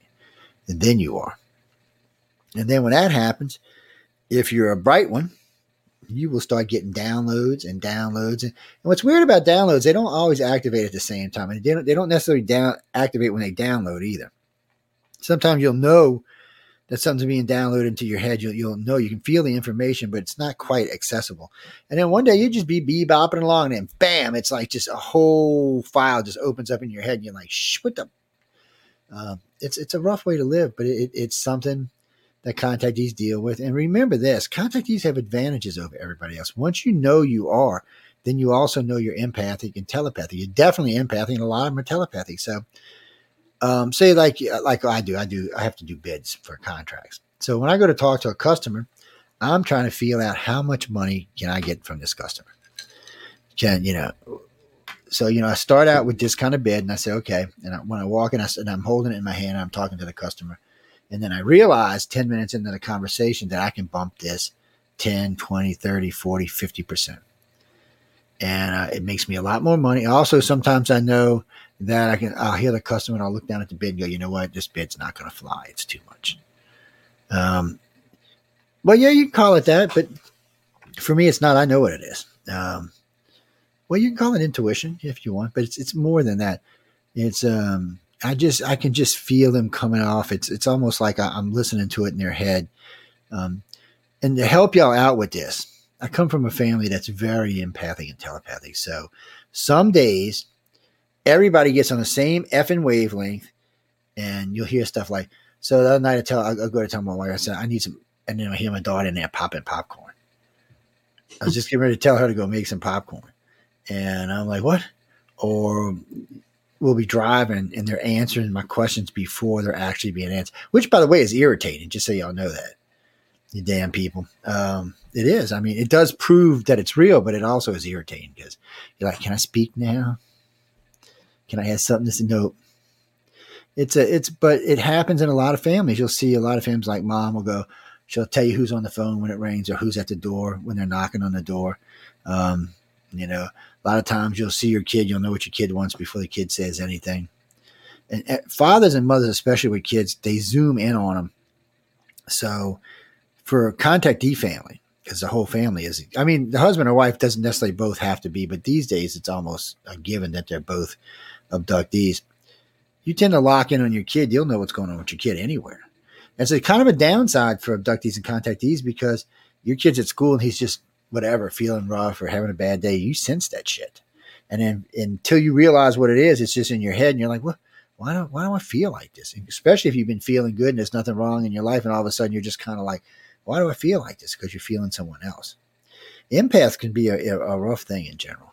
It can uh, can be a good thing, but it can be a rough thing because sensing other people's emotions and feelings is not always what it's cracked up to be. Mm-hmm. Sean knows he's been sensing them lately. He's saying he's just kind of wondering what the hell.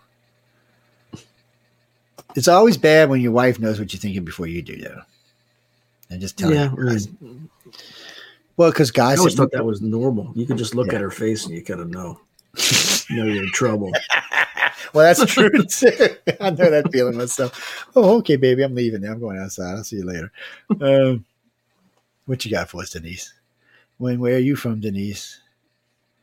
Eureka, California. I've never been to Eureka, California. I have heard of it a few times. Way up there in the north. Where is it? Way at the north on the, by the Yeah, coast, it's- right? It's a it's a beautiful place. It's really nice up there. But you know, there's always they have like tidal wave warnings all over the place. That's how I'm gonna go there. Screw that. Uh, I'm serious. There's signs everywhere, like you know, tidal Stay tidal wave warning. um, So, What do you mean? No, I don't think that's where the TV show Eureka was filmed. Now, I, think that was just a studio in L.A. To be honest with you, Hmm. I, I don't know for hundred percent, but I'm pretty sure it just it just got that sense of it could have been a real town. They use real towns for stuff all the time. hmm hmm Um, the Librarian. What do you mean? Oh, the TV series, The Librarian. Okay, what about it? Uh, I'm sure there's aliens in there somewhere. Yes. I would bet somewhere in one of those series is aliens. Mm, I'm just saying. There's probably a lot of ancient stuff in there too. So what's your wait, wait, wait, wait, where'd that question go? Oh, wait a minute. So you want Sean and I to go break into Area 53 and first off, we just told you the tall whites don't even like people. Much less the government breaking into one of your top sec- Sean, I- I'm gonna watch as you do this, man. I'm gonna have the binoculars. yeah, yeah, yeah. I'm not, I'm not going in there. I'm not even sending. I'm not even sending a rat with a camera on its back in there. What's that, Christopher? Yeah, I'm sacrificing. I'm sending his ass. uh, well, you know, be honest, guys. There's several secret bases out there. I mean, Area 51 was the one that got broadcasted the most because of some of the stuff that happened out there. But there's Area 53, there's Area 52, there's Area 54. There's, there's like 10 of them. And no, they're all connected and they all have bases on. And, and a lot of them, we have no idea what's going on out there because nobody knows what they are. Do y'all know how far Area 51 goes down? I got an idea. I seen a map of it one time. I got to shut up if I get shot, but it goes down a long ways. More than two or three floors down, I can tell you that. More than 50. It goes way to hell down there. Ain't no nuclear bomb taking it out. Not unless it hits it down in one of them bunker busters, maybe. I don't know what's down there, and I want to find out. Oh, so um, Raymond wants to know: Do we believe in the Dulce extraterrestrials? You mean the ones that were sh- the ones that were shooting each other? Yeah, that's the Phil Schneider. What's the Phil Schneider story, right? First, I, I don't know why Gray would be using a gun to start off with. Gray just just think of you and your head would explode. I'm just, well, I'm being honest, people. I mean, the first time I heard this story, I was kind of like, okay, so they're shooting at the Grays. All the Gray had to do was just think, and everybody on standing there would have been dead. The, the humans and reptilians are, are scared of them for some reason. I think that's why. I think they're, uh, uh, well, they knock people out with thought. They don't have to use a device to put you on. They're just thinking you're out. Yeah, I'm not. I'm not. I don't know. I'm, I have a hard time with that one just because the Grays are very advanced. Oh, you mean with the base? No, I don't have a problem with the base. They got bases all over the effing place. Go ahead, Sean. I'm sorry. Yeah, I think what Bill Schneider was like a, ge- a geological engineer, Mhm. and may have like helped like build that base, blow holes into the ground, or so he claims, right? But the other thing about Phil Schneider is he used to sleep.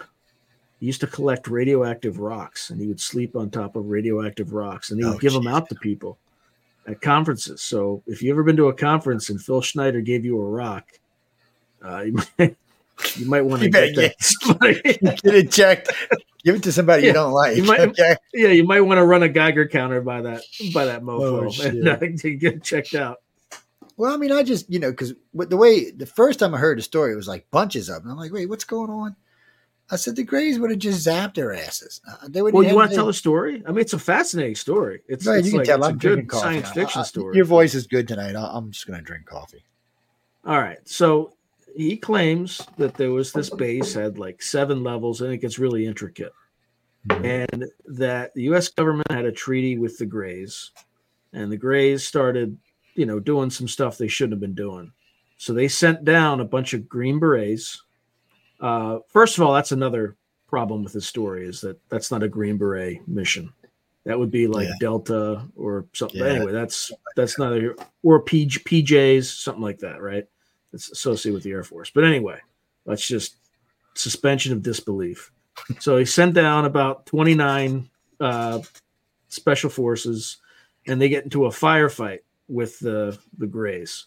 And the Greys, they don't have weapons, but they apparently they have like this uh, energy, circular energy, you know, field on their chests that they shoot at these things. Well, Phil Schneider's down there for some reason. He pulls out a I don't know if it's a Luger or a revolver and a, or a nine millimeter, probably a nine millimeter. Probably me. Takes probably a shot.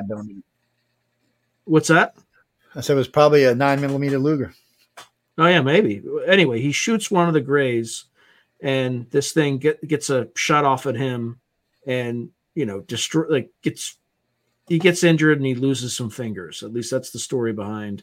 If you ever f- saw Phil Schneider, he's you know missing a few fingers. Yeah, missing a couple. I think I've seen him a couple. and then and then one of the green berets rescues him gets him into this elevator and it goes up and then you know the the green beret sacrifices his life to save phil schneider so that's that's the story um like i mean there's there's no way to verify if it's true or not but given that the guy slept on radioactive rocks i, I don't know i i would uh i would be hesitant to take it Take with a grain of salt, people. yeah, take it with a grain of salt. I'm not saying it's not true, but uh, you know, I wouldn't I wouldn't bet my reputation or my life on it being true. Make make in this case, make your own decisions. Um, yeah, that's right. What do you mean? Do I think it's true? I never thought it was true, but it was different for me because I have a more intricate understanding of the Greys than most people do. Uh, I've been really, I don't know if I'd call it lucky. I'm, I'm gonna tell y'all something, guys. I remember um, just almost 40 years ago. I remember first time I met a contactee who was telling me some of the stuff that actually happened and the stuff between between uh, say age as soon as you hit puberty to about age 28 that's when all the aliens if there's anything they're going to do that you're not going to like that's when it's going to happen. And i remember her telling me this and I, was, I didn't sleep for like six weeks. I was thinking jesus christ why would anything do this? And then i remember a couple of months later her mom came to see me and we were talking. And by the way i didn't believe in this at the time. Um, and she was telling me, she said, no, it's it's just these age groups and, and it's puberty thing. This is when they do the breeding experiments. And so it fascinated me. And then for the next like six months, I'm not kidding y'all, a person a day who had had a contact was coming to talk to me. I wasn't, I wasn't even in the field yet. I was at work. I had four or five people come up in, in uh, a, a course of four or five. And then I got to thinking, what the hell? It's like something or someone or something is directing people at me and I couldn't understand why. And then a good friend of mine, who was um, she's a politician, very wealthy woman, very nice family, very good looking, comes out out of the blue. I'm sitting there having lunch, and she said, "Joe, I got to tell you something." Then I'm like, "Okay." She said, "I think these little gray aliens have been taking me," and, I, I'm not shitting you. I fell off the bench. I I I was stuttering. I didn't know what to say because I was thinking, well, first off, why did she tell me? I mean, I know she's been knowing me since I was a kid, but still, why, why, why tell me this? freaked me out. And then a couple of weeks after that, another person that was an impeccable, impeccable, anything that came out their mouth, you would believe. And they told me the same thing, and almost an identical story. I was, I was just flipping. I said, okay, I got. So I joined MUFON. First mistake. Um, I worked for MUFON uh, for a while. I met Walt Andrus, a great guy. Um, I remember the first time Linda met him, he, she was crying, and that's um, he did. A, he, we did a lot of work with him, and then all of a sudden, for some reason, anything you sent into MUFON just disappeared. And you couldn't get it, you couldn't find it. it, was like the black hole of Calcutta. So uh, I did one final abduction thing with them because they didn't like me doing abduction stuff. We uh, I got with some friends of mine, Dan, some friends of mine in Europe, and, and we found about five thousand cases, and we started our first abduction criteria, and that's where we started going from that point forward. Was from there. that's that's was that was my first real foray into it, and then after that, it just seemed like shit just started happening. Uh, it was just I, I, couldn't stop because every time I, I'd park it, something else would happen, or somebody'd come up, and then ICAR got founded out of out of it just out of a chat group of all places. It just boom. One day it went from UFO Alien Nama chat with a bunch of us just chatting and hanging out, by three hundred of us, to an alien abduction organization. it was kind of like Yeah. what the bleep. Yeah, that's the thing about MUFON. I, I've talked to another investigator. I'm not going to out him on the air, but No, he he said that sometimes they would have cases, and he would like you know read the case, and then he would come back to check later on, and it would be gone, there you go. vanished. oh, So, and then I got in trouble a couple times for busting them. Go ahead. I'm sorry. yeah, so I think one potential theory behind that is you have, you know, those those sorts of in, in- you know organizations are in are com- are not compromised, but there are people who are They're compromised. represent the government eh, who are, you know, involved, and they'll make those cases disappear. um, Bruce Walt left. when Walt left, it I don't. John Schuessler took over, and I, John's a nice guy, but John is black ops. He was he, all he ever did his whole life was black ops for the government. So you knew when he took over, he has he's an insider with the government. Anything they wanted, they were just going to go through him. And it really it just started just bam, bam, bam, and then Lynn and I reported an experience that happened to us that lasted about eleven days. So we sent it to him didn't hear anything for two years. Now, remember, I was still a director at the time, and I was like, okay, well, I guess they don't. They're not interested. They don't want to look at it because really, to be honest with you, MUFON's always been about chasing lights in the sky, and really, even today, they say they they have their star team, but they really they don't really know what we know about alien abduction. So they still really are about chasing chasing lights in the sky, but we just kept getting a report after report.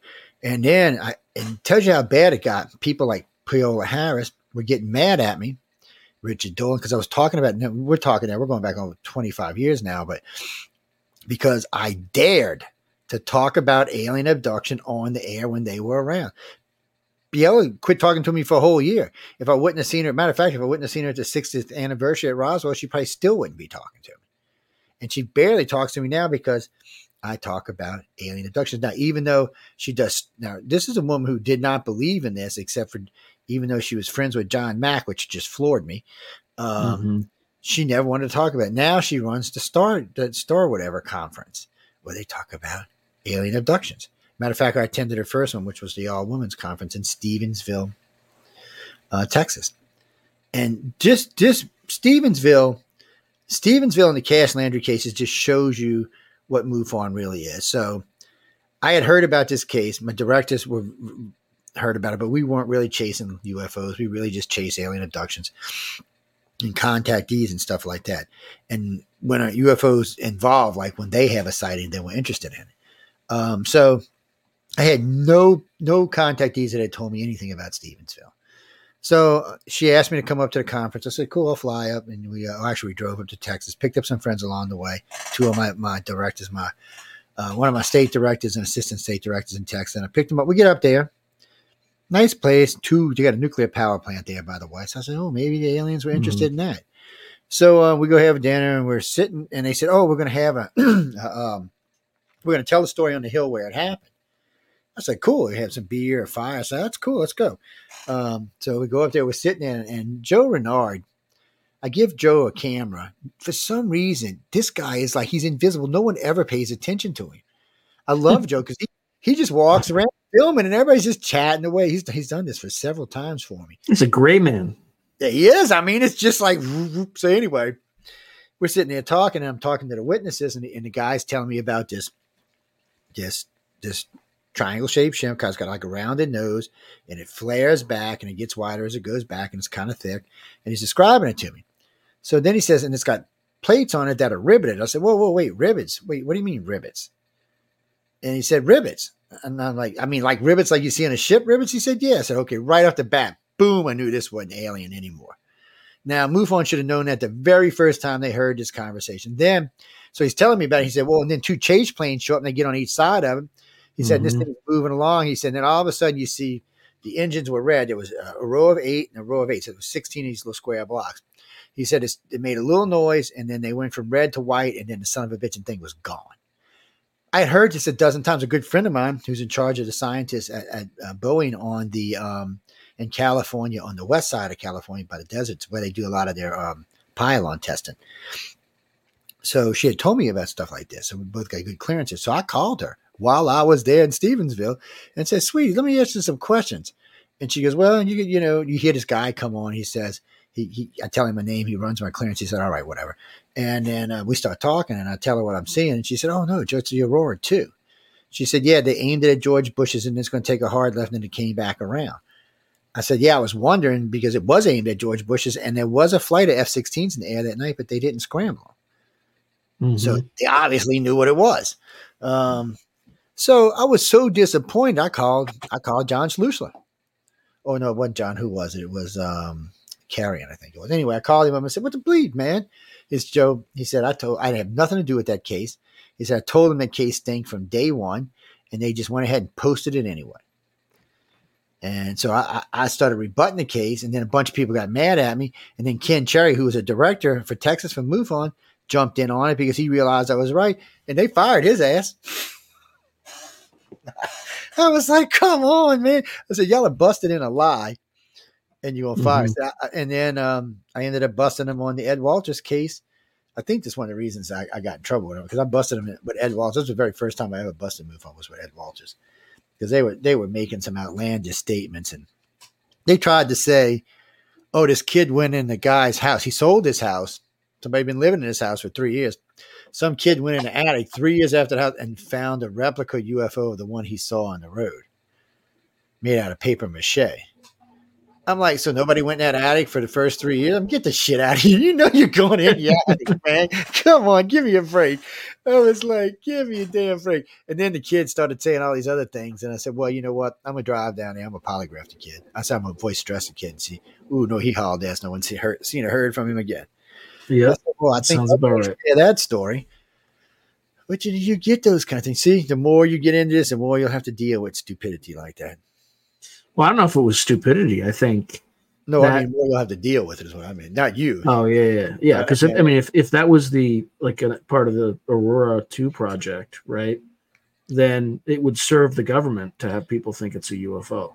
It would. And Right. uh, I got, I gotta, I gotta say, you know, over the years, I've, I've stumbled across a few of these cases and, and I've cleared them up. But and somebody says, "Well, you don't chase lights in sky." Just said, "Yeah, but I'm the only one with a pedigree in the field." He's like, "What do you mean?"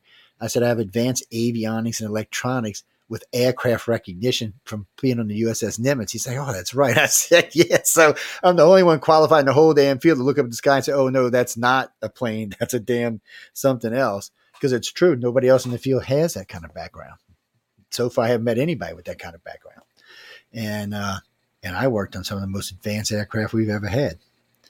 And the thing about it is, is you can tell a difference. They just perform differently. The things in the sky, even today, the only thing that even comes close to like the um, the Foo Fighters back in the day are the new drones because they can they can they can tumble, they can flip, they can roll over, they they can do loop to loops, but they can't move at the speeds those ones moved back then. So you had things that would move back then.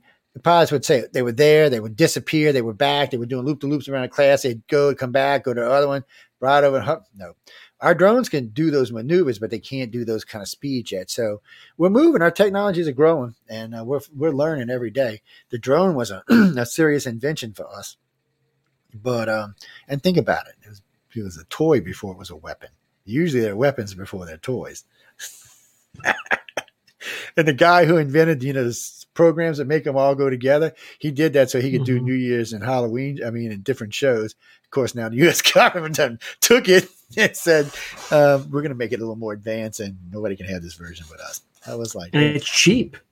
"It And it's cheap. You don't have to, you know, like when you're, let's say China does something with Taiwan, they have all these cheap missiles, and we have a $20 billion aircraft carrier with 150, or 100 to 150 million dollar F 35 aircraft hmm right? That's not the way to to fight that sort of a threat. The way to fight that sort of that threat is to have thousands of drones that you know go take out the missiles, and it's a lot cheaper and it's a lot more So- effective.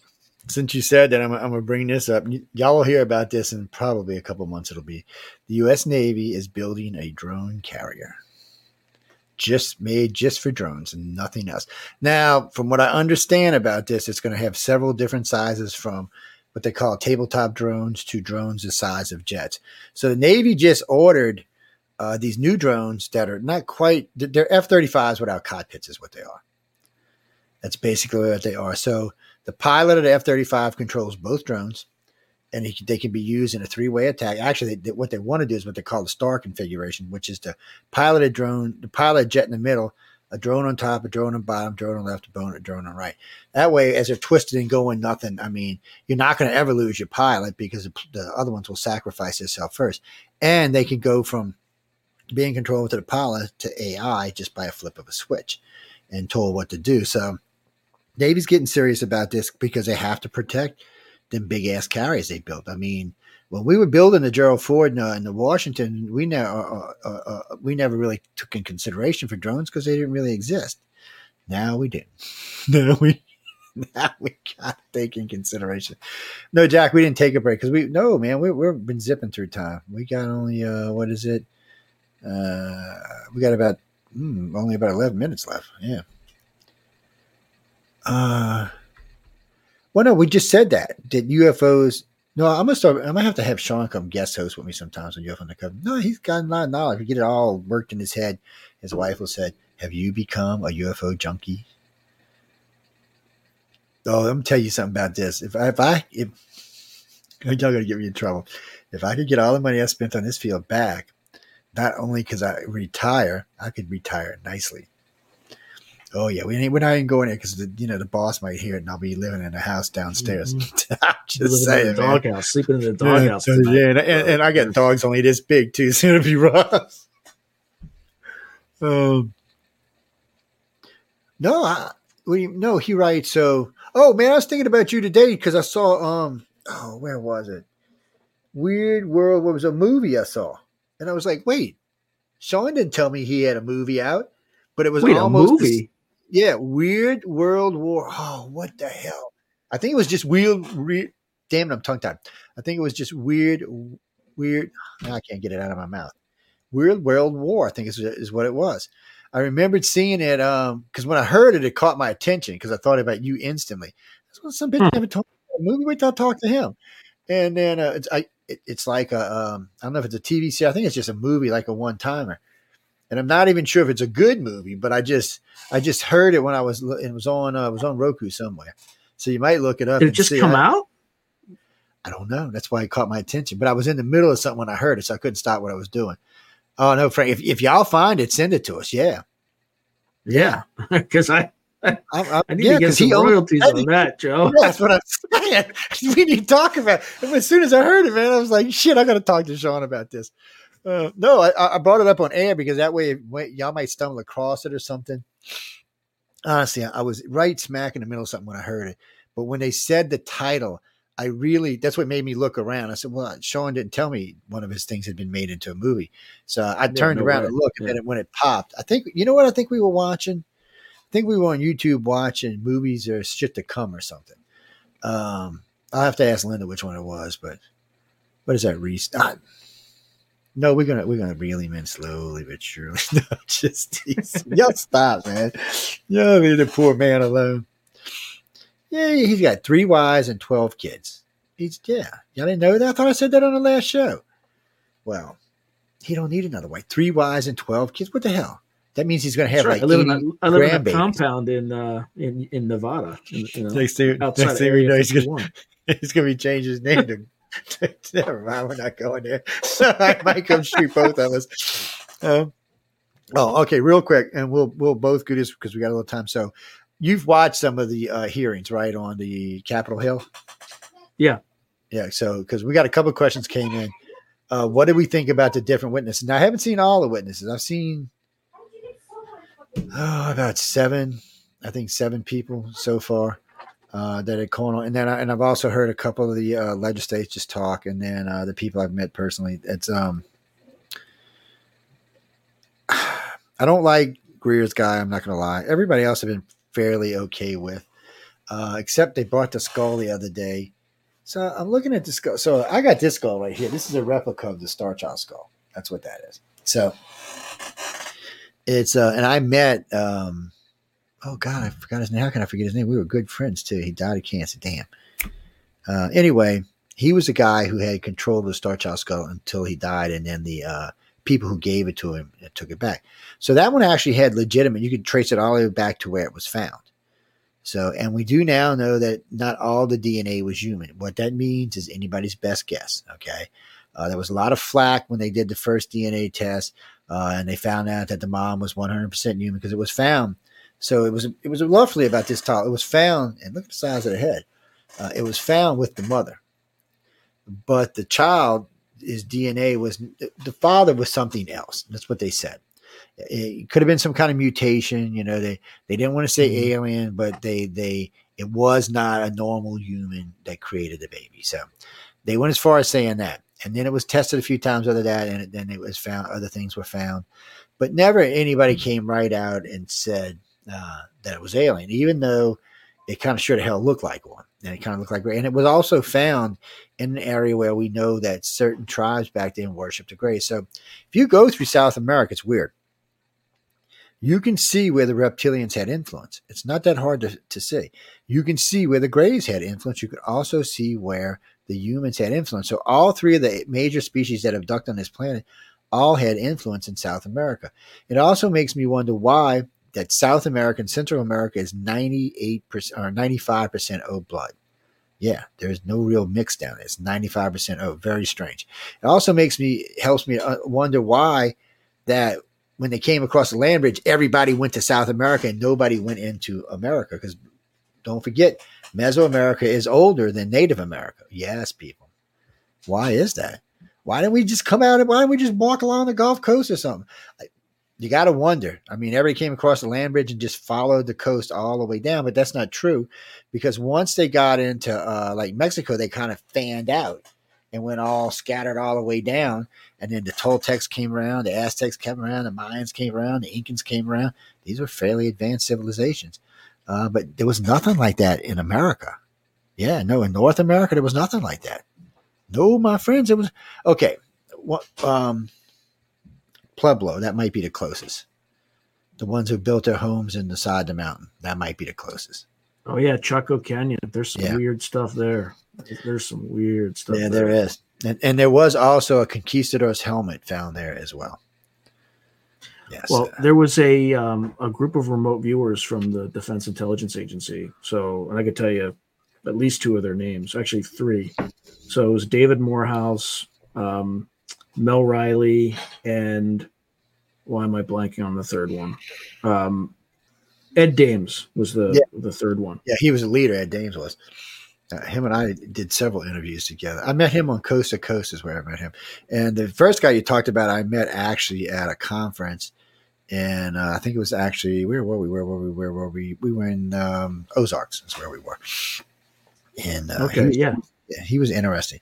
See, because I had an interest in, in, I was always a little put off by remote viewing, but I always had an interest in it because when I when I I remember the first time I was talking with Ed Dames, we were on Coast to Coast. I had I had already been I'd just been a guest on Coast, my first appearance, and I called mm-hmm. in on his show and George Noory brought me in. He said, "Okay, well, you know, I like Joe. We're going to talk, and I'm sure Joe's going to have some hard ass questions for you." Which, of course, Joe had some hard ass questions for.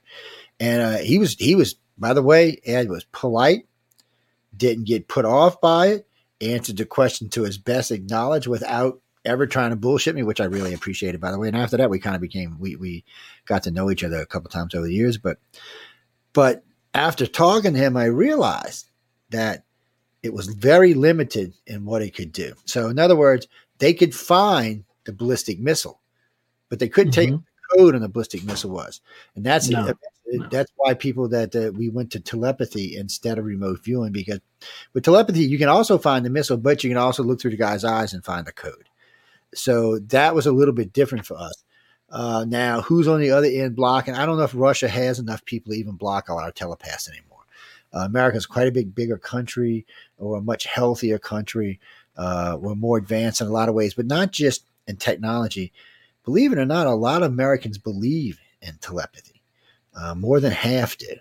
Uh, you know, if you if you listen to CNN, NBC, you would never believe that. But if you get out and do the, the polls, you'll find out that more than half America believes in telepathy, and mainly because a lot of people have experienced some kind of deja vu or something else along the Mhm. line.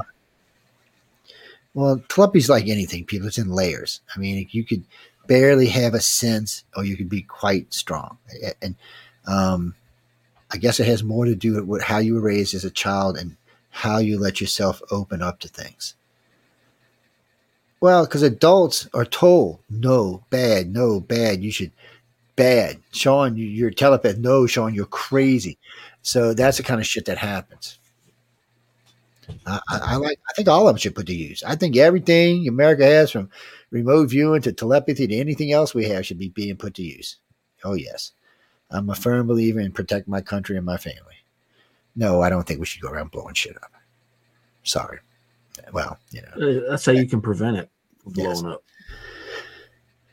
Uh, we got time for one more question. No, I see his wife back there. Like, get the hell off of the computer.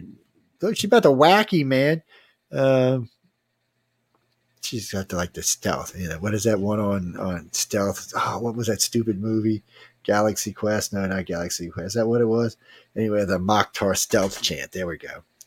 Tim Allen was a captain. I can't remember the name of it. Yeah. Yes, I think it's Galaxy Quest. Yeah. Yes. It was a dumb movie, people. Don't don't ever take it as real.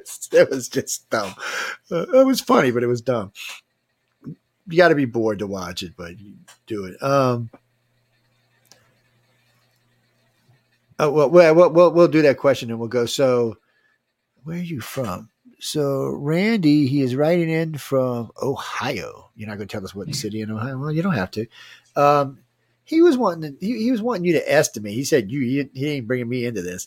He said he's wanting you to estimate on how many underground facilities may or may not be, and he's not talking about just military. He said military plus, which means military, and I guess really rich people like Elon, who has his own underground transit system. I don't know. But you, this is on you, Sean. Have fun. I'm drinking coffee, man. I mean, th- there's thousands. You know, just look at like the Denver airport, right? Look at Cheyenne Mountain, Oh Uh, Jesus! Area 51, right? There's all sorts of facilities underground. You know, I mean, even when I was at the National Training Center, I mean, these aren't extensive at all, but we built underground tunnels using, we literally would dig a hole and stick a, one of those cargo trailers underneath Yep, and then fill underneath dirt over yeah. it and make sure there was was air coming in. And they would use Yep. that to to model tunnel systems fighting the Taliban. So yeah, thousands, easy. Yes, and uh, what do you mean? Tell what story? Oh, man, we got to go. We out of time. Oh, I don't know if I can tell the story. It's speedy mode. Okay, me and three guys were really, really, really drunk one night. I mean, I was in. I just got out of boot camp. I was in tech school in Millington, Tennessee. I was on a Navy base, and landlocked Navy base of all things. I'm in Millington, Tennessee, so we're drunk. We stumble into this field, and we got these humps all over the field. So we're drunk. We wanted to see the stars, so we're laying against this this hump looking at the stars when the hump goes and starts moving. It opens up, and about a half dozen MPs come walking out of it. I was like, oh, when we, and we were actually, I didn't know they had silos there. And we didn't see no big signs that said, don't come in here. Well, needless to say, they brought us underground. Yes. So when we got down there, these were connected silos. So they, and this was quite a ways down, by the way. It took us about three or four minutes to get to the bottom of the ladder. So I'm, I'm figuring three stories for maybe five stories. So we get down there and we're walking along this tunnel, and then we get to this one, and they're crisscrossing. And man, you can look in any direction and not see the end of this damn thing. And uh, I still remember this. And then they fed us hamburgers, sobered us up, and brought us back through another tunnel. Brought us back, and we ended up in the middle of the Navy base. And they said, "Okay, you know what this means, right?" And I said, "Yeah, we're never saying another effing word as long as we live. That's what it means." We had to go in front of the captain because we were drunk, but uh, and he told us, he said, "You know, if you ever say anything, they're going to lock you underneath a jail somewhere." And I remember when they declassified it so we could talk about it, but weird. See, people, you just never know. That's what I'm saying. You never, never know. But anyway, Sean, tell them where they can find. Tell them what books you got out because we got to get out of here. No, we we already want to talk about aliens. Yeah, if you're if you're watching, you can see my YouTube channel, Through a Glass Darkly with Sean. You can just type that in through the search, find it. You can find my email, my website at www.seanpatrickhazlett.com. And then I have a new book coming out called Weird World War Weird World War China. Um, you can pre-order it right now, um, and it's a bunch of short stories about a world war with China with under weird supernatural or science fictional circumstances. So and you can get that anywhere books are sold, Amazon, Barnes and Noble, etc. Yeah, I got that, guys. Hold on, I got to get a picture of us now. Mhm. Oh yeah, we do take these like this now. Oh wait, why did it do that? Oh, we're gonna have to do this a different way. Hold on. Yeah, just send that to some strange person we don't know who's watching. So we just send a picture to somebody. well, who got that picture? Consider yourself lucky. Two handsome guys on your your thing. Okay, there we go. Um, well, Jackie, we got to go, but no, we're talking about Sean about getting him on the network. I got a matter of fact, when I talked to Michelle tonight, I got to remember to finish talking with her about that, and then um, we'll see from there. No, he seems to know a lot of stuff about a lot of things. Oh yeah, he'd be talking all night if I wasn't around. Um, yeah. Stephanie, behave yourself. It's um Oh boy, I don't even want to ask. I don't even want to yeah, ask you, what that was. you don't trust me. You don't want to ask answer that. No, we got to go. What what is what is this this question of earth shattering? Come on, you got like thirty seconds. Spit it out. We're already running into somebody else's time. Spit, spit, spit, spit, spit. Why do aliens come to Earth? You really serious? Want me to answer either one of us to answer that question? And it's impossible. Um, no, no, that you should have answered at the beginning of the show. We could have spent half the show. yeah, that would have been the whole show, Joe. I know. Come on. No, I'm serious. Uh, you know, ne- next time he's back with us, or if he's hosting on his own show, I'll come. I'll come join him one night, and we'll talk about it. Why not? Anyway, guys, we gotta go. No, we gotta go because Stephanie, how the boss lady. She's mean, man. Yes. Why do you think she's the boss? I don't want no wimpy boss. Do you know how many egos are on this network? and mine ain't even the biggest. That's the scary part. Really, that's the damn scary part. We gotta go. I hope everybody enjoyed tonight. Welcome to UFO Undercover and United Public Radio and UFO Paranormal and TV. I hope y'all, and for everybody who watches on Roku, I see a couple people drop by and let me know they could see us on Roku tonight. I hope you enjoyed seeing our beautiful, lovely faces on Roku. I only get sexy like this for you Roku people, actually. anyway, good night and see y'all Friday. Lord.